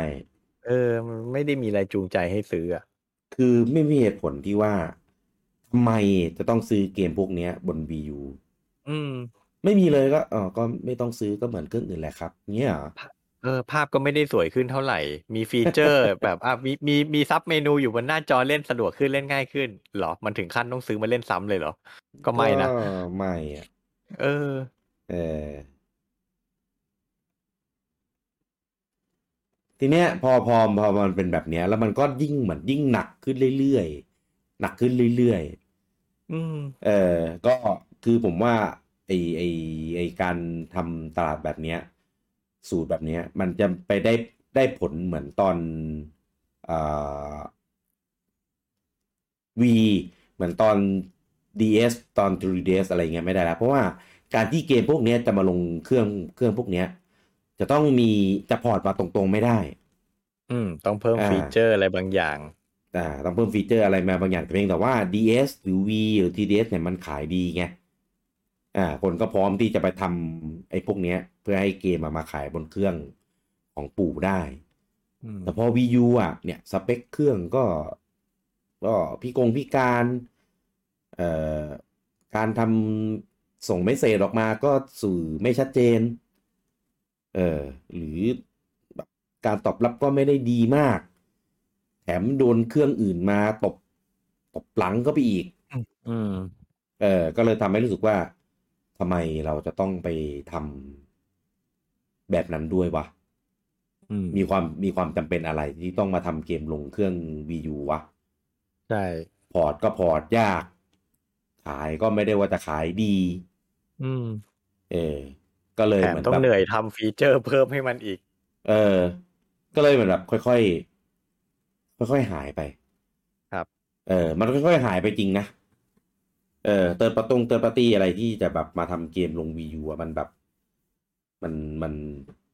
มัน มันเฟด เฟดเอาอย่างเห็นได้ชัดมาก ใช่ ใช่ อ่า เออ ผมมาพูดมาตลอดว่ามี อื มี ม เป็นความเฟลใหญ่หลวงอันหนึ่งอ่ะของเครื่อง Wii U ซึ่งไม่เคยเกิดกับเครื่องไหนมาก่อน อ่า คือเวลามีเครื่องคอนโซลออกใหม่ในญี่ปุ่นน่ะ อืม บันไดต้องทำเกมกันดั้มไป ลง ไม่ว่า เครื่องบ้าอะไรก็จะต้องมีเกมกันดั้มไปลง Wii U เป็นเครื่องเดียวในประวัติศาสตร์วงการเกมญี่ปุ่นเลยที่ไม่มีเกมกันดั้มอ่ะโคต ไม่มีรน่า เลย อาย ใช่ไหมพอดีผมไม่ ไม่ ได้ มี ตาม เลยสัก เลย ไม่มีเลยแม้แต่เกมเดียว โคตรน่าอายอ่ะ คือ แล้วประเด็น กันดั้ คื ม อ นี่แม่งแบบกันดั้มนี่แม่งของตายอ่ะยังไงบันไดมันก็ต้องทำไปลงอะไม่ว่าเครื่องบ้าเครื่องบออะไรอ่ะเกมแนวไหนก็แล้วแต่อะต้องมีอ่ะ อืม เอ ต้อง อ มีสักกันดั้มหนึ่งอะอะไรก็ได้ ใช่ใช่วียูแม่งไม่มีอ่ะทุเรศมาก อืม นี่ขนาดบันไดนัมโก้นี่มีความสัมความสัมพันธ์อันดีกับปู่ด้วยนะ เออ ยังแบบปู่คงแบบปู่ไหว้ละไม่ไม่ไหวจริงว่ะ เอ้ยแม่งโคตรโคตรหน้าเศร้าอ่ะ อืม แต่เข้าใจได้ เป็นผมผมก็ไม่ไม่เอาอะไรไปลงเหมือนกันนะ เออมันมันมันมีแต่เจ๊งกับเจ๊งอ่ะแล้วอินสตอลเบสเครื่องก็ไม่ได้ดีเลยอ่ะ แย่มากด้วยอ่ะ อืม อืม อ่ะ VU นะครับ ขายทั่วโลกนะครับผมย้ำว่าทั่วโลกนะครับ จนสุดท้ายแล้วเนี่ยอ่าอ่าปิดสายพานการผลิตไปนะครับ ในช่วงของอ่าปี 2017 ก็คือว่ายง่ายๆ 2 เดือนก่อนที่สวิตจะขาย เออก็ทำการแบบประกาศหยุดผลิตเนี่ยส่วนของ Wii U ไปนะครับ ยอดขาย Wii U ทั่วโลก ขายไปได้สุดยอดเลยครับ 13.56 ล้าน ห้าปีแล้วเนี่ย 5 ปี ขายได้เท่าสวิตช์ปีหนึ่งก็ว่า ไม่เท่า เออ สวิตช์ขายปีเดียวก็แซงแล้ว เออ สวิตช์ขายปี นั่นน่ะสิ เดียวก็ได้ไปเท่าไหร่ 18 19 ล้านแล้วมั้งถ้าจำไม่ผิด ใช่ เออ มัน เป็น แย่มากอ่ะ ไม่แปลกใจไม่มีใครทำเกมลงให้อ่ะ เออเป็นเครื่องฮาร์ดแวร์คอนโซลเครื่องแรกของปู่ที่ยอดขายเลวร้ายมากที่สุดเท่าที่จะเลวร้ายได้ อืม N64 ขายได้ 32.93 ล้าน อืม เกมคิวที่ว่าแบบแย่กว่า N64 ก็ยังขายดีกว่า อืม ขายได้อยู่ที่ 21.75 ล้าน ครับ VU ในยุคนี้กลับกลายเป็นว่าขายได้แค่ 13.56 ล้าน อืม น้อยมากน้อยแบบ ก็เฉลี่ยแล้วได้ปีละประมาณสองล้านเครื่องอะต่ออ ม ปีอะ ก็ถือว่าน้อยมากๆเลยนะ มาก เออ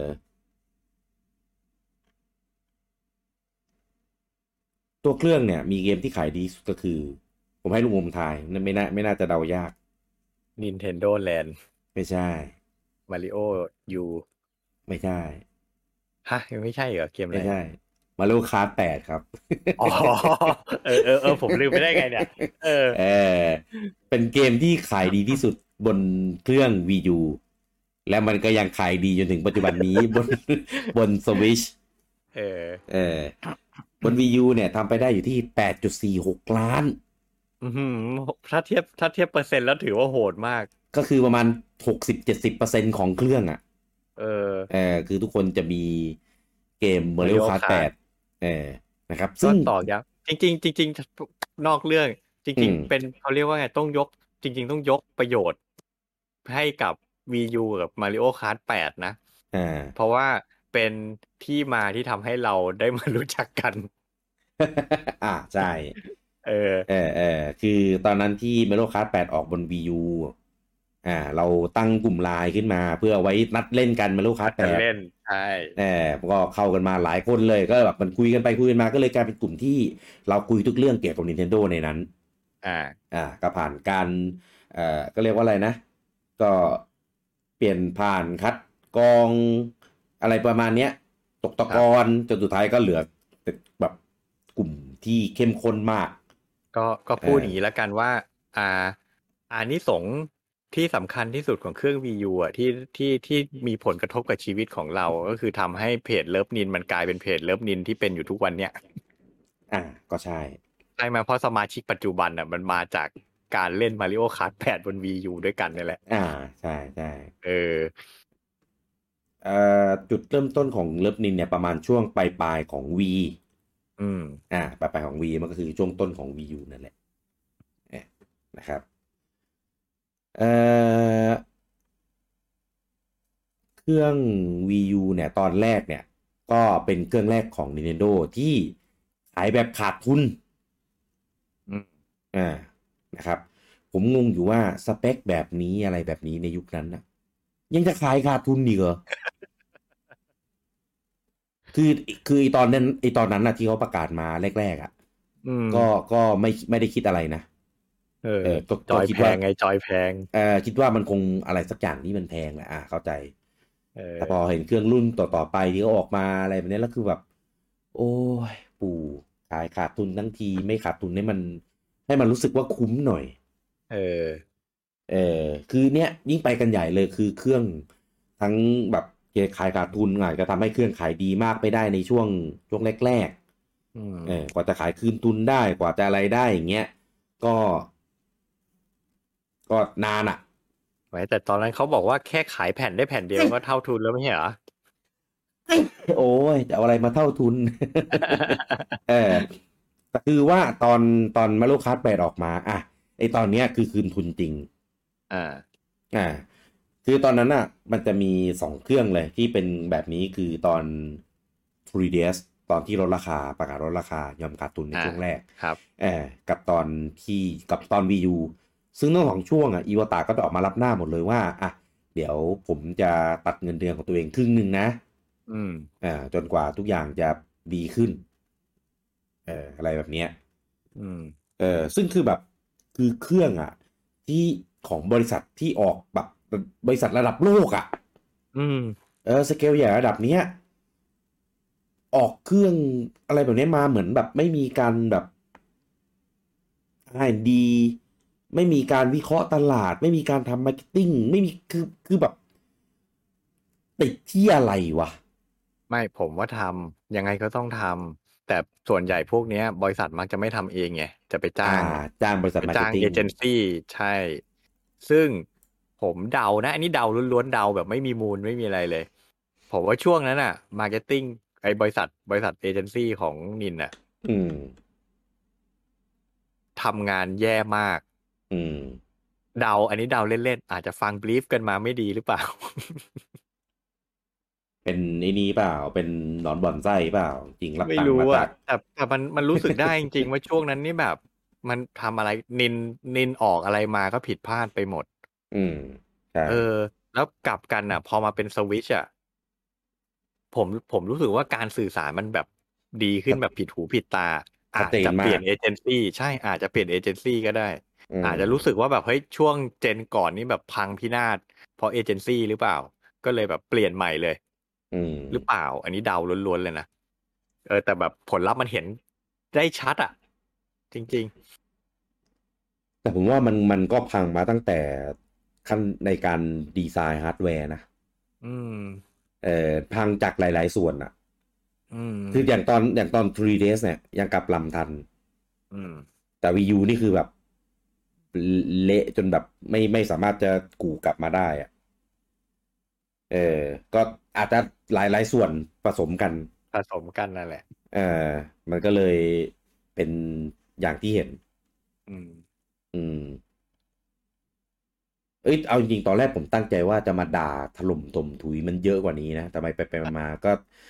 รู้สึกแบบสมเพช ส อะ ง ก็เลย สา แบ ร บเออ สงสาร เอ้ยผมว่าสเกลสงสารน้อยไปผมอยู่ในระดับที่สมเพชแล้วอะคือแบบ เออ ไม่อยากจะจะปู้ยี่ปู้ยำมันเยอะ เพราะว่าเอาจริง ๆ ก็เป็นเครื่องที่ทั้งรักทั้งเกลียดว่างี้ เออ เออถึงแม้จะมีส่วนเกลียดเยอะกว่าเท่านั้นแหละ แต่จริง ๆ คือ อืม มันมันมีส่วนดีอยู่ คือ เออ ผมคือผมมาตั้งใจมาตั้งแต่แรกแล้วว่าเฮ้ยจริงๆอ่ะมันมันมีมันมีพาร์ทที่เราอะชื่นชมมันได้อยู่ ก็คือเรื่องเกม อ่า มันมีเกมดีๆ เยอะ อืม พอสม อืม ควรแต่ในวงเล็บว่าเกมของนินเท่านั้นนะ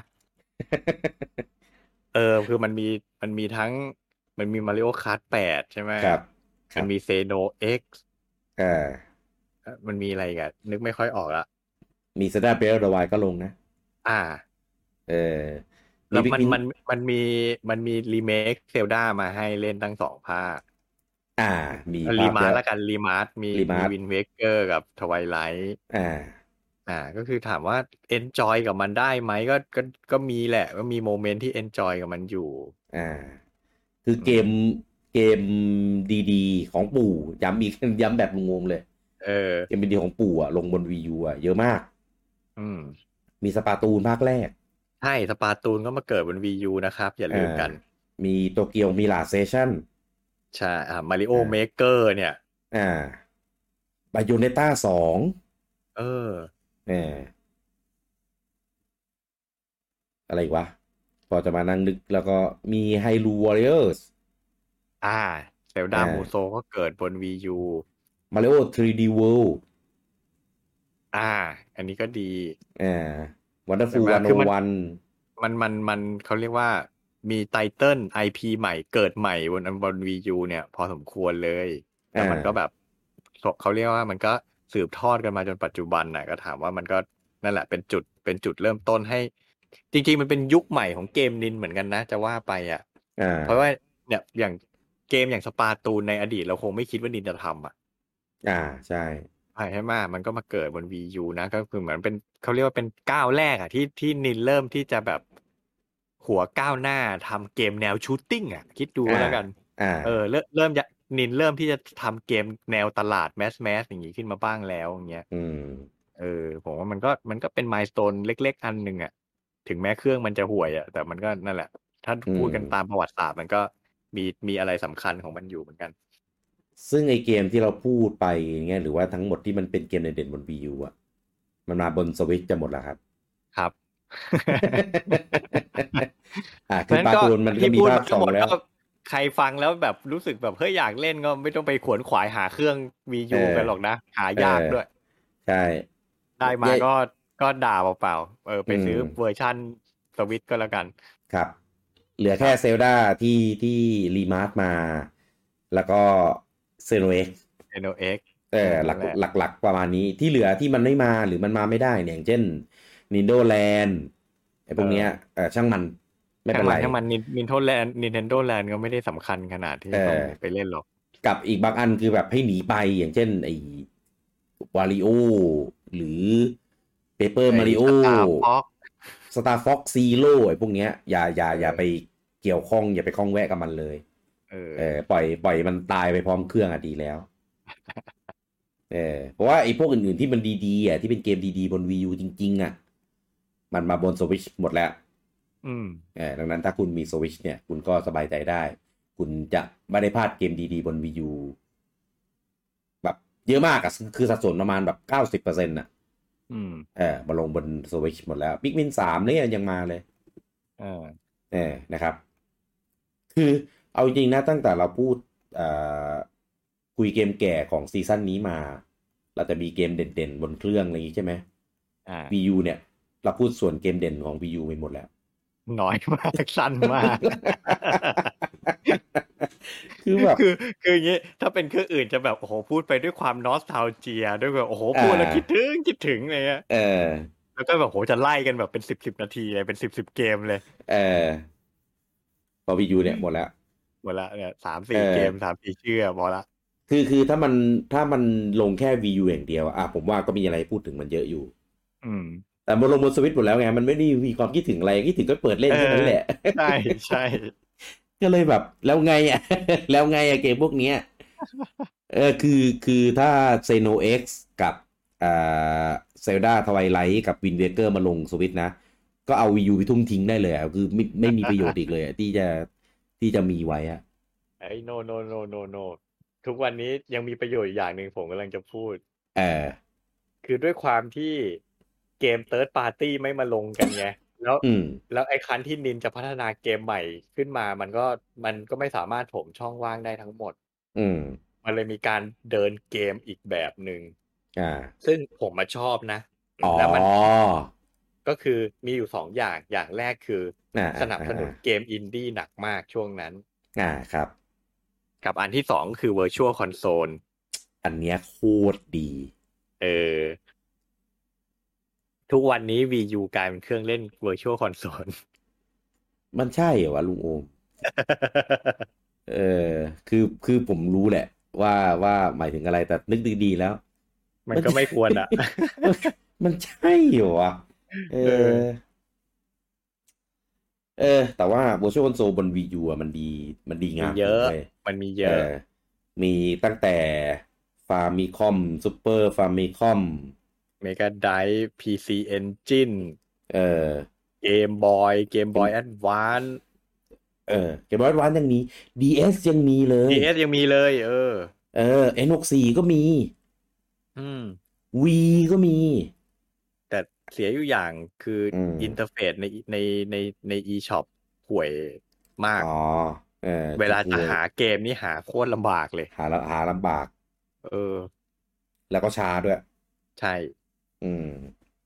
เอ้ยแต่แต่ผมว่าก็สวยกว่าสวิตช์อยู่ดีนะ อืม สวิตช์มัน ซิมเ l ิลเกิน เออ คือคืออย่าง eShop ของ Wii U มันยังมีแบบ หน้าฟรอนต์ไง อืม อ่าหน้าฟอนต์จะเป็นแบบอ่าโชว์เกมเด่น โชว์เกมใหม่ หมวดหมู่ต่างๆ อะไรอย่างเงี้ยของสวิตคือตุ้มเป็นรีเซนรีลีดแล้วก็ไล่ไปเลยเกมไหนออกมาก็จะเป็นรวมกองกันอยู่หน้านี้หมด เออ เออแต่ก็ก็เขาก็ปรับปรุงมาเยอะแล้วในในสวิตก็ก็เราก็เข้าไปแล้วก็ไปเลือกเกมแล้วก็เซิร์ชมันหาเจอง่าย อืม เออ มันก็ก็เลยโอเค เออผมไม่ ก็เรียกว่ามาอีกอย่างหนึ่งคือ มันก็เป็นมายสโตนเล็กๆ ก็คือมันเป็นจุดที่นินเริ่มมาทำออนไลน์สโตร์แบบจริงจังอ่ะแหละ อ่าใช่ อืมก็เนี่ยพยายามผลักดันเกมอินดี้เกมเวอร์ชวลคอนโซลอะไรเงี้ย ซึ่งจ อื ริง ม ๆ ถ้าไปดูรายชื่อเกมอินดี้อ่ะ เกมอินดี้ดังๆ หลาย ๆ เกมก็มันเริ่มเกิดบน VU นะ อ่าใช่ อย่างโชเวลไนท์อย่างเงี้ย อืม ช่วงแรกๆ ช่วงแรกๆ ยังไม่ไปลงเครื่องอื่นนะ ลงลงเฉพาะเครื่องนินก่อน จะลง VU ลง ลง VU TBS ลง TDS ใช่ อืม หรืออย่างอะไรอ่ะ Axiom Verge อย่างเงี้ย อ่า อืมผมก็เลยมันก็ลง VU ก่อนนะ คือช่วงนั้นอย่างที่บอกอ่ะนินพยายามที่จะต้องคือไปหาค่ายใหญ่มาทำเกมลงไม่ได้แล้วไงเขาไม่ อืม มากัน ก็เลยต้องไปหาพันธมิตรใหม่คือพวกค่ายเกมอินดี้นี่แหละ ตอนนั้นตอนนั้นเหมือนมีแคมเปญอ่ะว่าเป็นเครื่อง VU นี่คือ Home of Indie เลยอ่ะ อืม อืม เอา ใช่ผมผมจำได้มันมีแมสเซจอย่างนี้ออกมาเลยจริงๆ ในในไดเรกหรืออะไรในเงี้ย เขาแจก SDK ฟรีเลยครับ เออ อืม ให้แบบไปพัฒนาเกมมาลงกันได้ ใช่ก็ เออ เรียกว่าพูดอย่างนี้อาจจะฟังดูอวยเกินไปหน่อยก็เรียกว่าเครื่อง VU มันก็มีส่วนในการผลัดผลักดันพัฒนาวงการเกมอินดี้ให้มันเป็นอย่างทุกวันนี้ได้เหมือนกันนะผมว่า อ่าอ่า อ่า แล้ว Mighty Number 9ล่ะครับ ที่เรานับ ลงเหรอ เขาด้วย ลงลง ลงไหม ลง เอ้ยยังลงเหรอ ลงลง เออ ไม่ต้องลงก็ได้อันเนี้ย เออ เออ เออ เอ้ยแต่ผมชอบอันนี้นะ จริง ๆ ผมอยากให้มันมาลงสวิตช์นะ ไอ NDS Remix อ่า มันมี เอ สอ อง มัน ภา ไม่ ค มาเนาะมันไม่มาเนาะ มันได้มา อันเนี้ยผมอยากให้มาผมลุ้นมาก มันเป็นเกมที่มันมันไม่ได้เป็นเกมใหม่อะแต่มันเอาไอเดียของเกมเก่าๆ แบบปนกับ w a r i o w a r e อะ อ่าอ่าอ่า เออเออเออมาเป็นมิกเป็นแบบเกมนอสซาวเจีย อืมถ้า เออ ถ้าถ้าจะมาจริงก็แบบมัดรวมมาเลยนะ อย่าขายแยกนะ ขายแยกจะด่าให้ ก็ไม่ไม่ควรขายแยกไหม อะ เอ่อของญี่ปุ่นอ่ะจะชื่อว่า Famicom Remix อ่า เออของอเมริกาก็ตามตามเติมเครื่องนะครับก็ใช้เป็นชื่อ NES Remix ครับ ผมอยากให้มันมีแบบเป็นเครื่องอื่นด้วยนะ เป็นแบบเครื่องซูเปอร์เครื่องอะไรอย่างเงี้ยหรือเป็นแบบ เนสรีมิกซ์ เออหรือเป็น Nintendo Remix ไปเลยก็ได้แบบรวมทุกเกมของ Nintendo อะไรอย่างเงี้ย เออ เขาท่า เออ น่าสนใจ อันเนี้ยอยากเล่นเออเป็นเครื่องที่ผมแบบเวลาผมเปิด Wii U ไปแล้วอะผมจะไปเปิดเล่นอันนี้ อืม ซึ่งซึ่งบน 3DS อะมีนะ แต่ว่ามันเป็นเวอร์ชั่นแบบเหมือน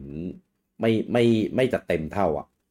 อ่า เออตัดตัดทอนคอนเทนต์บางส่วนไป แล้วก็ไปลงผมซื้อมาแล้วก็แบบเอ้า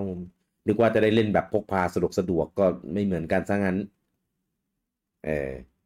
อันเนี้ยเป็นอีกเกมหนึ่งที่หลายๆคนอาจจะมองข้ามไม่ได้สนใจไป เพราะว่ามันดูหน้าตาแบบมีแต่เกมเก่าอ่ะ ม เออแต่จริงๆมันมันสนุกมาก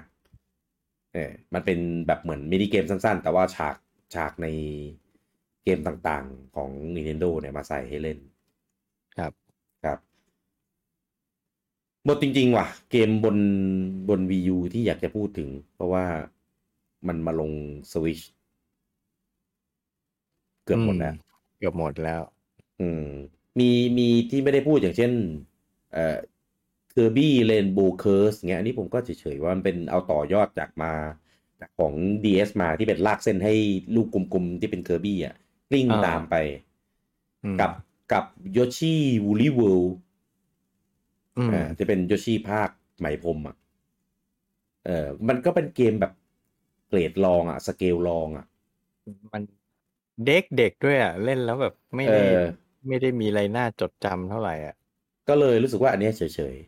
อืม ๆ เออ ไม่ไม่มาก็ไม่เป็นไร เออถ้าอย่างที่บอกถ้าเซโนเอ็กซ์กับไซด้าอีกสองภาคมาลงก็คือปลดแอกแล้ว อืม เออสบายตัว ส่วนเรื่อง Virtual Console นี่คือต้องทำใจว่ะ อืม เออเพราะว่าปู่มาทำทางสาย NSO แล้วเนี่ย ก็กักไว้แจก NSO นั่นแหละ เออแต่ว่า สเต็ มั ป น สเต็ปถัดไปก็เดี๋ยวเพิ่มเครื่อง PC Engine ใช่เหรอ ก็ก็คงอย่างนั้นแหละ เพราะว่ามีความสัมพันธ์กันอยู่ใช่ไหม เออก็ไหนๆก็ซื้อไลเส้นส์มาทำมาทำ Virtual Console แล้วไง เออ แต่คืออ ม มันมันต่างกันตรงที่ตอน Virtual Console อ่ะ คือมันขายไง ข้างพวกนั้นก็ก็ได้ตังค์ไง ใช่ แต่ทีเนี้ยมันลงใน Subscription แบบเนี้ย ก็ไม่รู้ว่าดีลกันแบบไหนยังไง ก็คงดีลกันคล้ายๆเกมพาสนั่นแหละ นินก็ต้องจ่าย เออ แบบ ให้ เป็นกระได ค่ายไปก่อน ใช่ เออเดี๋ยวตอนนั้นมีค่ามีเครื่องอื่นที่มาลงก็คือเมกาได ครับ เออ แต่มันลำบากว่ะ ผมว่ามันลำบากตรงที่มันแยกเป็นเครื่องเครื่องๆ อืม เออต้องเป็นแบบเครื่องใครเครื่องมันอะไม่ได้เป็นมีหับอยู่ตรงกลางแบบ เข้าไปแล้วก็อ่าเลือกเครื่องแล้วก็เลือกเกมอะไรแบบเนี้ย อืม มันเลยแบบพอพอนานๆไปมันมีหลายๆเครื่องไอคอนแม่ง เต็มไปหมด เต็มไปหมดหรือเปล่า เออ แต่ผมก็ยังอยากได้เกมบอยอยู่ดีนะ อยากผม เอออ อยากได้เกมบอยมาก เออตระกูลเกมบอยเกมบอยคัลเลอร์เกมบอยแอดวานซ์เนี่ยพวกเนี้ย ๆ คือก็ตอนแรกตอนแรกที่เปิดตัวเมก d ไดมาแอบเฟลอยู่ว่าแบบ อ่า เอาเกมบอยมาก่อนได้ปะวะ เออคือเมกาไดก็ดีแต่เกมบอยมาด้วยได้ไหม เออ เออไม่รู้จะ ไม่รู้พี่ลือเนี่ยลือมาตั้งแต่ปีที่แล้วเนี่ยไม่รู้ปีนี้มันจะได้เวลายังเอออ่ะแถมแล้วกันวีูไหนๆเกมมันมีให้พูดน้อยแล้วเราพูดถึงเรื่อง เอ่อ OS เรื่องฟีเจอร์ของตัวเครื่องมันที่มันทำได้แล้วกัน อืม อ่านะครับเอ่อ VU เป็นตัวเครื่องฮาร์ดแวร์เครื่องที่สองของปู่ที่ใช้ระบบ eShop ครับ อ่าคือก่อนหน้าเนี้ยอย่าง DSi อ่ะมันมีมันมี Digital Store มันก็ใช้ชื่อว่า DSi Shop อ่ะ สอง V ก็จะเป็น V Shop Channel อืม อ่านะครับพอเป็น 3DS เนี่ยใช้ชื่อว่า eShop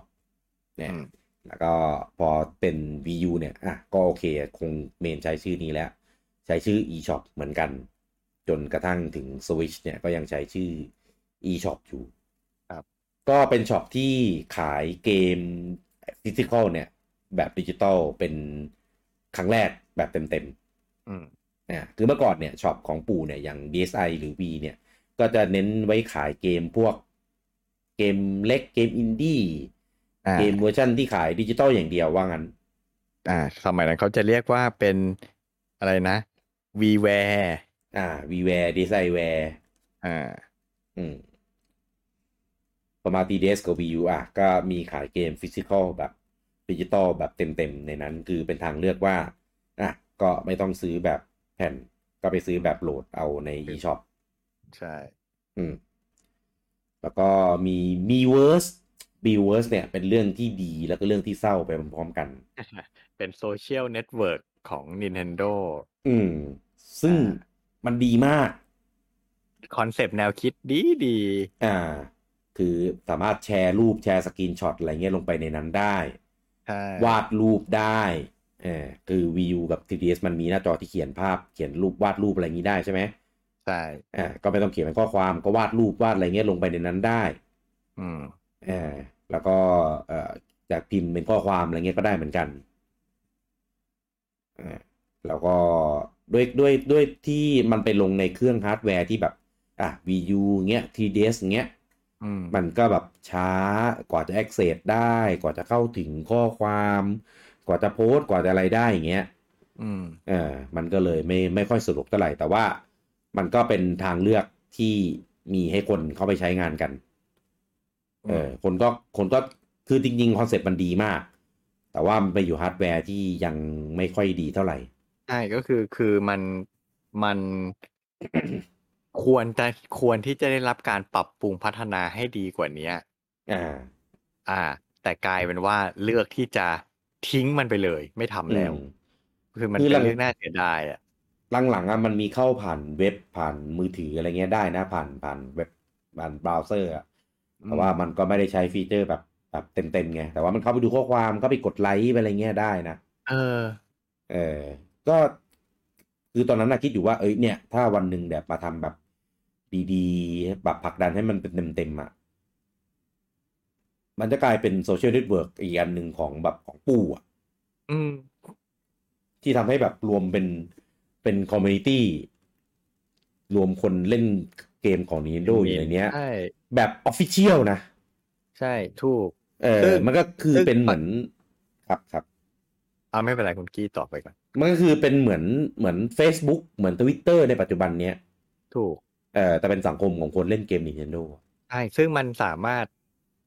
คือเรียกว่ายกออกมาจากเครื่องเกมของปู่ก็ได้ คือเอามาทำเป็นแอปลงบนมือถือก็ได้เพื่อที่จะขยายฐานคนใช้ แล้วก็ อ่าใช่ ตัดปัญหาเรื่องแพลตฟอร์ม เรื่องเรื่องนั่นแหละ เรื่องการทำงานบนแพลตฟอร์มอะ อ่า ว่าเออถ้าเครื่องคุณถ้าเครื่องคุณมีปัญหาเรื่อง OS เรื่องอะไรเงี้ย ก็แค่ย้ายแพลตฟอร์มมาทำลงมือถือเลย มันเข้าถึงยูเซอร์ทุกคนชัวร์ๆอยู่แล้วอะ อืม แล้วผมจะบอกว่าปัจจุบันเนี่ยเอ่อเริ่มมีคนทำโซเชียลเน็ตเวิร์กสำหรับเกมเมอร์แบบเนี้ยมากขึ้น อืม เออซึ่งจริง ๆ คอนเซปต์ฟีเจอร์อะไรอะ่ะ แต่ละแอปไม่ได้แทบไม่ค่อยได้ต่างกันหรอก หลาย ๆ แอปอะผมรู้สึกว่ามันเหมือนมีเวิร์สมาก ๆ ด้วยซ้ อ่า ำเพียงแต่ว่า หมายถึงหมายถึงฟีเจอร์นะ ฟีเจอคร์รับ เหมือนมีเวิร์สเลย ก็โพสต์ อ่ารู รูปโพสต์คลิปอะไรให้คนอื่นเข้ามาดูมาอะไรเงี้ย เพียงแต่ว่าจุดเด่นของมีเวิร์สที่แอปอื่นทำไม่ได้ก็คือการเอาตัวมี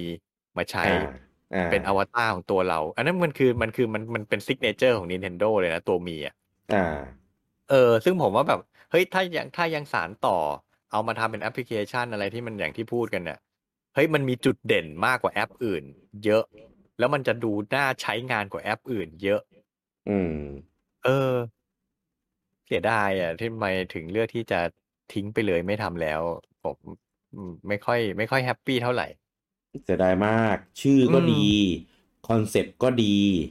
อืม แล้วก็มีมีช่องทางให้ต่อยอดไปได้อีกเยอะมาก ใช่แล้วมันคือภาพลักษณ์มันภาพลักษณ์มันได้อะมันติด ผมว่ามันมันมันฝังลงไปในในความจำของคนใช้แล้วอะว่าแบบ อ่า เฮ้ยมันมีมันมีอะไรแบบนี้อยู่นะ เป็นของ Nintendo เออ เออ มีกระทั่งแบบโพสต์แล้วแบบให้ปิดสปอยไว้อะ เออ เออแบบนั้นนะก็ได้ หลายอย่างอะแล้วก็แบบคนก็ไปเม้นต์ไปเม้นต์เป็นรูป เม้นต์เป็นแบบวาดภาพลงไปอะไรเงี้ยก็ได้คือแบบ มันดีนะ ใช่ คอนเซปต์ไอเดีย อ่ะ มันดีมากอ่ะ ใช่ใช่คือบางเกมเนี่ย เขาเรียกว่า ถ้าถ้าใครเคยเล่นเกมตระกูลโซลอ่ะ ที่ว่ามันจะแบบมีดรอปคำใบ้ไว้ หรืออย่างในเอ d เดนลิงอ่ะ ที่มันจะมีแบบ อ่าอ่าอ่า คนเล่นมาเขียนคำใบ้ไว้ตกไว้ตามพื้นอย่างเงี้ย อ่าใช่ใช่ใช่ มีเวิร์สมันคืออย่างนั้นเลยนะ อืม เออคือแบบสมมุติเราเล่นเกมนี้อยู่เนี้ยแล้วแบบเราเราถึงมาเรามาถึงจุดจุดเนี้ยแล้วเราอยากรู้ว่าชาวบ้านเขามาถึงตรงนี้แล้วเขาทำอะไรยังไงกันเนี้ยเรากด อ่า เข้ามีเวิร์สเลยนะ เพื่อไปดู อ่า ว่าใครมีใครทิ้งโน้ตอะไรเกี่ยวกับพื้นที่ตรงนี้ไปบ้างหรือเปล่าอย่างเงี้ยเออ หรือว่าเราเราเล่นแล้วเราติดอ่ะไปโพสต์รูปถามในนั้นก็ได้นะ ใช่ใช่ คือเขาจะแบ่งเป็นเซกชันของแต่ละเกมแต่ละเกมไว้เลยอ่ะ ถูก เออพอเรากดในส่วนของหมวดเกมนั้นนะก็จะโชว์โพสต์ของคนที่มาโพสต์ในเกมนั้นทั้งหมดเลยโคตรดีอ่ะ อืม เสียดายมาก อันเนี้ยเป็นเป็นสิ่งที่แบบ ผมรู้สึกว่าไม่เห็นด้วยที่สุดเลยที่จะที่จะปิด อืม คือคือ VU ปิดก็ก็ปิดไปดิ อันนี้มันไม่เห็นเกี่ยวกันเลย ก็ยกยอดมาใช้ในเครื่องอื่นก็ได้ไหม ก็เป็นไปได้ว่าคงดูข้อมูลอินไซต์แล้วแหละว่ายอดผู้ใช้งานมันลดลง จนมันไม่เหมาะ ไม่สมควรที่จะเมนเทนแล้วอะ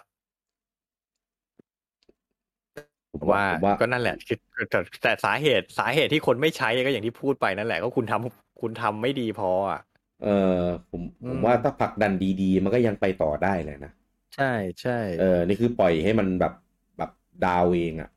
อืม แต่ว่าถ้าดูจากสถานการณ์ปัจจุบันผมเข้าใจ ผมเข้าใจ strategy ของนินนะ ก็คือว่า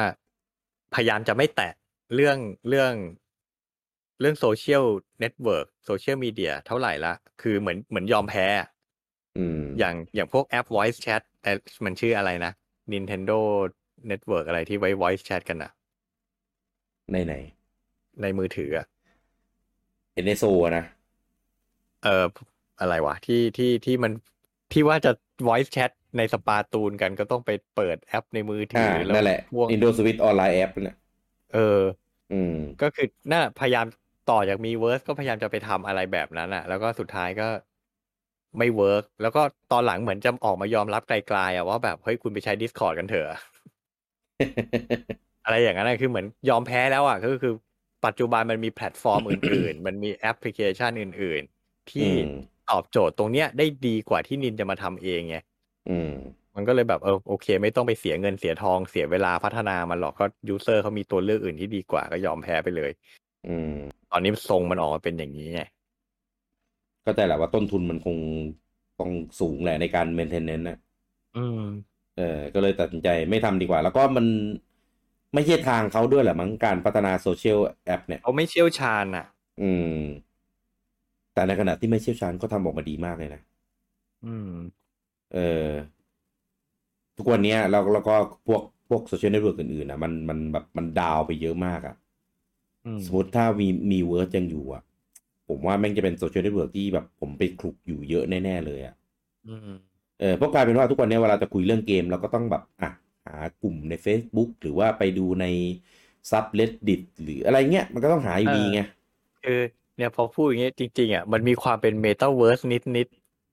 อ่า ๆเพราะว่ามันมีอวตารของเรา อ่า ใช่ไหมแล้วเราสามารถเข้าไปแบบปฏิสัมพันธ์กับอวตารคนอื่นได้ อ่า ในขณะที่แบบโซเชียลเน็ตเวิร์กอื่นๆมันยังเป็น text based อยู่เลยอะตอนนั้นอะ อ่าใช่ ใช่ป่ะเอออ ม ผมว่าแบบหรืออย่างของ PlayStation เคยทำโฮมขึ้นมาเนี้ยก็พยายามจะเป็นเมตาเวิร์ส ลักษณะนั้นแต่มันก็ เ อยู่ได้ไม่เท่าไหร่ มันก็เจ๊งไปก่อนอะผมว่าเฮ้ย อืม มีเวิร์สเนี่ยเข้าใกล้คำว่าเมตาเวิร์สมากกว่าแอปพลิเคชันอื่นๆ ที่มีในที่เคยมีมาในตอนนั้นเลยนะ อืม เออ ใช่ใช่เสียดาย อืม เออ เป็น เป็นอย่างเดียวใน Wii U ที่รู้สึกเสียดายมาก เสียดาย เออ เออ อ่ะ นอกจากมีเวิร์สก็จะมีตัวอินเทอร์เน็ตเบราว์เซอร์ อ่า เออ ก็หลายคนนะเรียกร้องกันมาเยอะมาก ตั้งแต่ตอน 3DS ตอน Wii U อะไรเงี้ย เอ้ย ตอน V แล้ว ครับ เออ มันก็ยังไม่ไม่ออกมารองรับอย่างเต็มที่เท่าไหร่ อ่ะ Wii U นี่ใส่มาให้เลย อ่า ซึ่งไอตัวเนี้ยก็กลายกลายเป็นว่ากลายเป็นแอปที่ใช้เยอะสุด เพราะว่าอะไรไวแคปรูปครับ อ่า เออคือเปิดมาเข้าไปในอินเทอร์เน็ตเบราว์เซอร์แล้วก็จะมีเป็นหน้า หน้า อันนี้ของปู่อะหน้าลิงก์ไว้สำหรับอัพรูป อ่า อ่าอัพรูปปุ๊บแล้วก็จะมีให้กด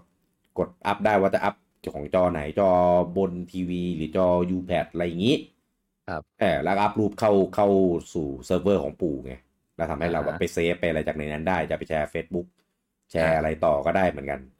ซึ่งอันเนี้ยเร็วกว่าอ่ามีเวิร์ส อืม เออกลายเลยกลายเป็นว่าใช้โคตรบ่อยเลย อืม แต่ก็ไม่ค่อย ผม ครับ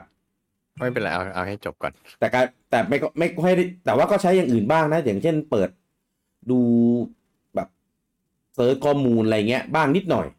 อ่าฮะ อ่าแต่ไม่เยอะแต่ว่าใช้อัพรูปนี่คือเยอะมาก อืม อ่าอ่า ของผมเนี่ยไออินเทอร์เน็ตเบราว์เซอร์เป็นแอปที่ผมใช้เยอะที่สุดใน VU เหมือนกัน อ่า ผมไว้อ่านการ์ตูนออนไลน์ อ่านมังงะออนไล อ๋อ น์ เพราะว่ามันถอดออกมาจากจอได้ใช่ไหม ใช่เพราะว่ามันคือยุคนั้นผมยังไม่ผมไม่ได้ซื้อแท็บเล็ตไงไอพงไอแพดผมไม่ได้ซื้อ อ่า ใช่ไหมเพราะฉะนั้นเนี่ยถ้าจะอ่านถ้าอ่านมังงะออนไลน์ก็อ่านเนี่ย V แพด U แพดมันถือไปไหนในคอนโดก็ได้ไงตอนอยู่ในห้องอ่ะ อ่า เออ ก็เนี่ยนั่งห้องนั่งเล่นก็อ่านได้ กินข้าวก็อ่านได้ อ่า เข้าห้องน้ำก็ยังพออ่านได้นิดหน่อยแง้มแง้มๆประตูไว้ เออเออเออกำลังจะถามอยู่ว่า มันไม่สัญญาณหลุดเหรอ ผมต้องเปิดประตูแง้มแง้มๆไว้ให้สัญญาณมันผ่านเข้ามาได้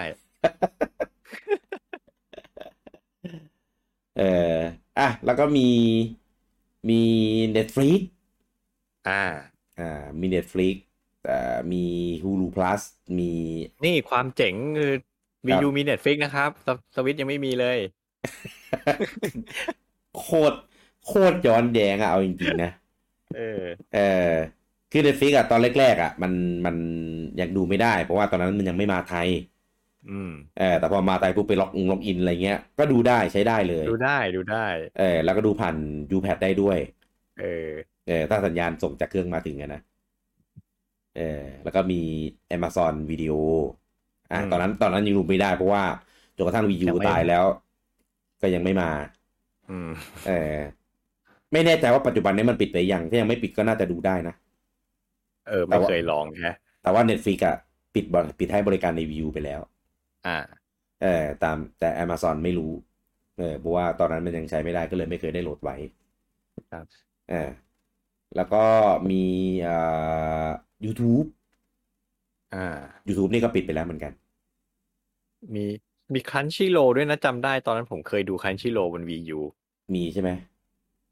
มี อ่า ตอนนั้นมีแล้วก็มันเหมือนมันมีแบบฟรีทริอัลให้ดูฟรีเจ็ดวันอะไรเงี้ยผมนั่งดู อ่า อยู่ อ่า ผมนั่งดูอยู่อาทิตย์หนึ่ง ครอนชื่อโรมาลงสวิตด้วยนะ เหรอ เมื่อเนี่ยเมื่อประมาณไม่ไม่กี่สัปดาห์ที่ผ่านมา อืมอืม อ่าอ่ามาลงสวลงสวีทด้วย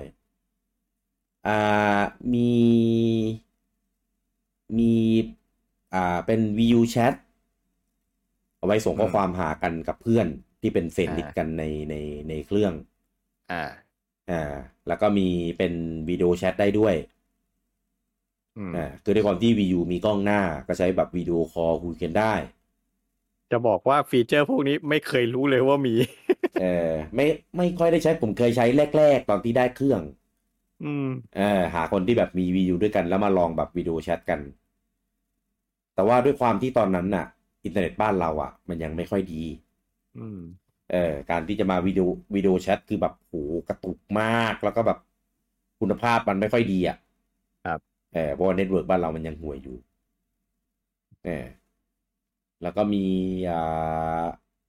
มีอ่า Google Street อืมอืมอืม อ่า ใช่ใช่ อ่า ใช่ อันเนี้ยดี ก็คือเป็นเป็นตัวที่เขาเอามาต่อยอดในใน Google Street ทุกใน Google Map ครับ ก็คือเป็นมุมมองแบบเป็นเหมือน Third Street Person View อ่าเป็น อ่า Street View แล้วก็ใช้ UPad ในการไจโร อืม อ่าไจโรหันไปดูมุมด้านต่างๆของ Street View ได้อ่าคือปกติมันจะต้องแบบเลื่อนเลื่อนเลื่อนเลื่อนเอาใช่ไหมอ่า อืม อันเนี้ยคือแบบใช้ UPad ในการแบบไจโรหันดูได้เลย เหมือนแบบเราไปตรงตรงที่นั้นได้เลย อ่า เออเป็นวิวแบบพาโนรามา เออ อันเนี้ย อันเนี้ยดีมาก มีเวอร์ชั่นฟรีแล้วก็เวอร์ชั่นที่ซื้อ อ่าเสตังซื้ออ่าในในบางพื้นที่ ที่เขาแบบเออมีรายละเอียดสูงมีดีเทลมีอะไรพวกนี้มีมีมีอ่าข้อมูลให้ดูว่าตรงนี้คืออะไรอะไรแบบนี้ ครับ เออส่วนใหญ่จะเป็นแบบที่เที่ยว อืม มีคาราโอเกะด้วย อืม อ่าซึ่งอันเนี้ยจะเป็นของญี่ปุ่นอ่าแต่ตอนเนี้ยของสวิตก็มีในชื่อว่าจอยซาว อ่า อ่านะครับแต่ตัวเนี้ยจะทำอยู่กับปูอยู่ตลอดเออแล้วก็มีอ่าอันเนี้ยอันเนี้ยผมชอบมากที่ผมอยากให้ปูยังเอากลับมาอีกก็คือ Activity Log อืม เออก็คือเป็นแอปที่เข้าไปดูข้อมูลการใช้งานของเราได้ อ่า ว่าเราเล่นเกมอะไรไปวันไหนกี่ชั่วโมง เออคือมันเก็บแบบเก็บละเอียดอะ จัดอันดับให้ด้วย เอ่อมีสแตทบอกมีกราฟบอกว่าเออเราเล่นเกมไหนเยอะสุดเออเป็นแนวไหนเป็นอะไรแบบเนี้ย อืม เออดีมาก แล้วก็ของสวิตก็กลายเป็นแบบซิมเ l ิลดูกดดูได้แค่แบบคร่าวๆซะงั้นแล้วก็ดูได้แค่สิบเกมล่าสุดมั้งเออ ใช่ใช่สิบเกมล่าสุด พอเกมเราเล่นเกมใหม่ปุ๊บก็จะดันอันล่างสุดอะลงไป อืม เออถ้าอยากดูเกมนั้นอีกก็ต้องกดเกมนั้นเข้ามาเล่นเท่านั้นเนี่ยถึงจะถึงจะรู้ได้ แล้วก็ ครับ ถ้าเกิดใครมีหลายเครื่องนะ สมมติเอ่อลุงงูมเล่น 80 ชั่วโมงใช่ไหมแต่เล่นเครื่อง A เนี่ย 40 ชั่วโมง แล้วเล่นเครื่อง B แย40กกัน ชั่วโมงอ่ะเออเวลานับแยกผมเลยงงว่า เอ้า เวลานี่ ไม่ไม่ ไม่ได้ ไม่ได้เก็บที่ ไม่ได้ Excel อยู่ เห ใน รอ ดี เออ เออเก็บที่ฮาร์ดแวร์ซะงั้นก็เลยแบบโอ้โหตายห่าแล้วตอนนั้นผมเล่นอะไรวะไฟนอลเก้า อืม เออแล้วผมมีเครื่องหนึ่งผมเล่นแบบพกพาไก่เครื่องหนึ่งผมเสียบด็อกค้างไว้เออแล้วก็แบบบางทีก็นอนเล่นบ้างบางทีก็เล่นหน้าทีวีบ้างอ่ะพอเล่นจบแล้วไปดูเวลาเอ้ยทำไมสี่ชั่วโมงจบเองว่ามันสั้นจังเลย อืม ไปดูเวลาจริงๆอ๋อ แยกตามเครื่อง ก็เลยเลยอ๋อเลยตอนนั้น หมดแล้วประมาณนี้พวกฟีเจอร์ต่างๆที่ทำได้ในเอ่อ VU ครับ อืม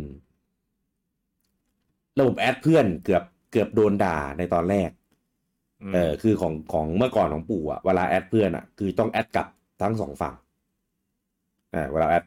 เพื่อนแล้วก็ต้องให้เพื่อนแอดเรากลับมาด้วยถึงจะเป็นเพื่อนกันได้อ่าแรกๆอะเป็นอย่างนั้น เพราะว่ามันไม่แจ้งเตือนเออมันไม่แจ้งเตือนที่อีกฝั่งหนึ่งว่ามีคนแอดมา อืม จะต้องตอนแรกเอาไปผูกกับ Miiverse เพราะว่าจะต้องกดเข้าไปรับใน Miiverse ซึ่งแม่งวุ่นวายมาก อืม เอ่อจนสุดท้ายก็ไปอินทิเกตกับไอ้ตัวตัวไอคอนเพื่อนจนได้อ่าโอเค มีคนแอดมาก็ไปรับแอดในนั้นได้ แต่ว่ายังใช้ระบบเฟรนโค้ดอยู่นะ เอ๊ะ ไม่ใช่ดิ ใช้เป็นเฟนโค้ดใช้เฟนโค้ดอยู่ เฟรนโค้ดปะ ใช่ ไม่ได้เป็นชื่อใช่ไหม ไม่เชื่อไม่เชื่อ ทุกวันนี้ก็ยังเฟนโค้ดอยู่ ผมกำลังคิดอยู่ว่า VU มันใช้เป็นชื่อหรือเป็นเฟรนโค้ดปะเพราะว่าตอนแอดกันเหมือนใช้ชื่อว่ะ TDS เนี่ยใช้เป็น เอ๊ะ PDS อะเฟนโค้ดแน่นอน เพราะเป็นครั้งแรกที่เอาระบบเฟนโค้ดมาใช้ ใช่ไหมไม่ไม่ใช่เพราะว่าเพราะว่าตอน V กับกับเอ่อกับกับ DS ไม่ได้มีเฟรนลิส ยังไม่มียังไม่มีระบบเฟรนเลย เออเออเอออ่าใช่ใช่ TDS แต่เฟรนโค้ดแต่ VU VU ก็เฟนโค้ดครับ ทุกวันนี้สวิตยังใช้เฟนโค้ดอยู่เลย เอ้ยแต่กลายเป็นว่าของสวิตเนี่ย พอใช้เฟรนโค้ดแล้วผมโอเคนะ อืม เพราะว่าตรงที่เราสามารถเปลี่ยนชื่อของเราอะบ่อยครั้งแค่ไหนก็ได้เว้ย อ่าใช่ เออและไอดีเราจะใส่อักขระพิสดารอะไรแค่ไหนก็ได้ อ่า เออเท่าที่เขาเปิดให้ทำได้นะ เออคือถ้าเกิดเป็นแอคเคาท์ปุ๊บก็คือเราต้องใช้ชื่อนั้นไปเลยตลอดการ อืม เออสวิตนี่คือแบบอ่ะจะเปลี่ยนชื่อเท่าไหร่ก็เปลี่ยนไป เพราะว่ามาใช้เฟรนโค้ดกันอยู่แล้ว อืม เออหมดแล้ว ผมนึกไม่ออกแล้วฟีเจอร์สิ่งดีๆ ที่เราสามารถทำได้บนวิวโมมีเสริมไหม ไม่มีแล้วนึกไม่ออกแล้วเหมือนกัน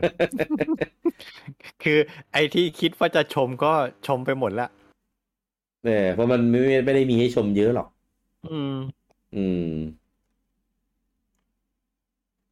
อ่ะแต่ว่าก็ต้องยกความดีความความชอบในเรื่องของอ่าไอเดียของฮาร์ดแวร์ อ่า มันถูกยก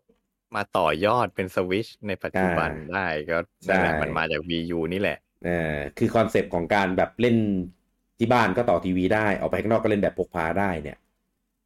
มันเอามาใช้อ่าอย่างจริงๆจังๆบน Switch ใช่ ก็แม้กระทั่งไอเดียของการรีโมทเพลย์บนเครื่อง PlayStation กับ Xbox ตอนนี้ก็ อ่า มันก็คือไอเดียของ VU ชัดๆแต่นแหละ เออ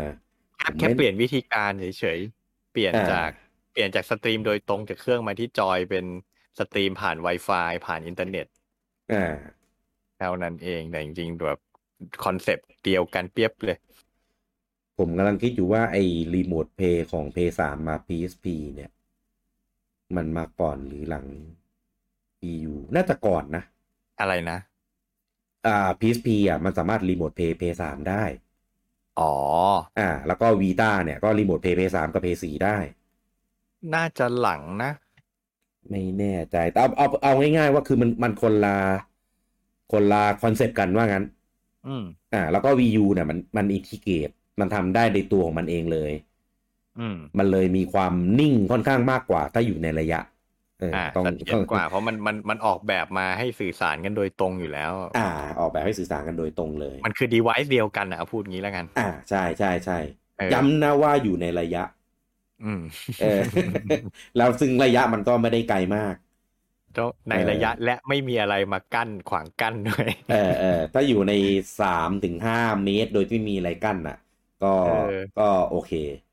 อืม เออคืออย่างนี้ผมว่าคอนเซปต์สองจอตอนแรกอะ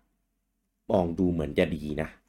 อืม เออแต่พอมันใช้งานจริง ๆ อ่ะ คือคนก็บอกว่าเอ้ยสวตอนตอน 3ds ตอน ds เนี่ยมันก็มีสองจอเหมือนกัน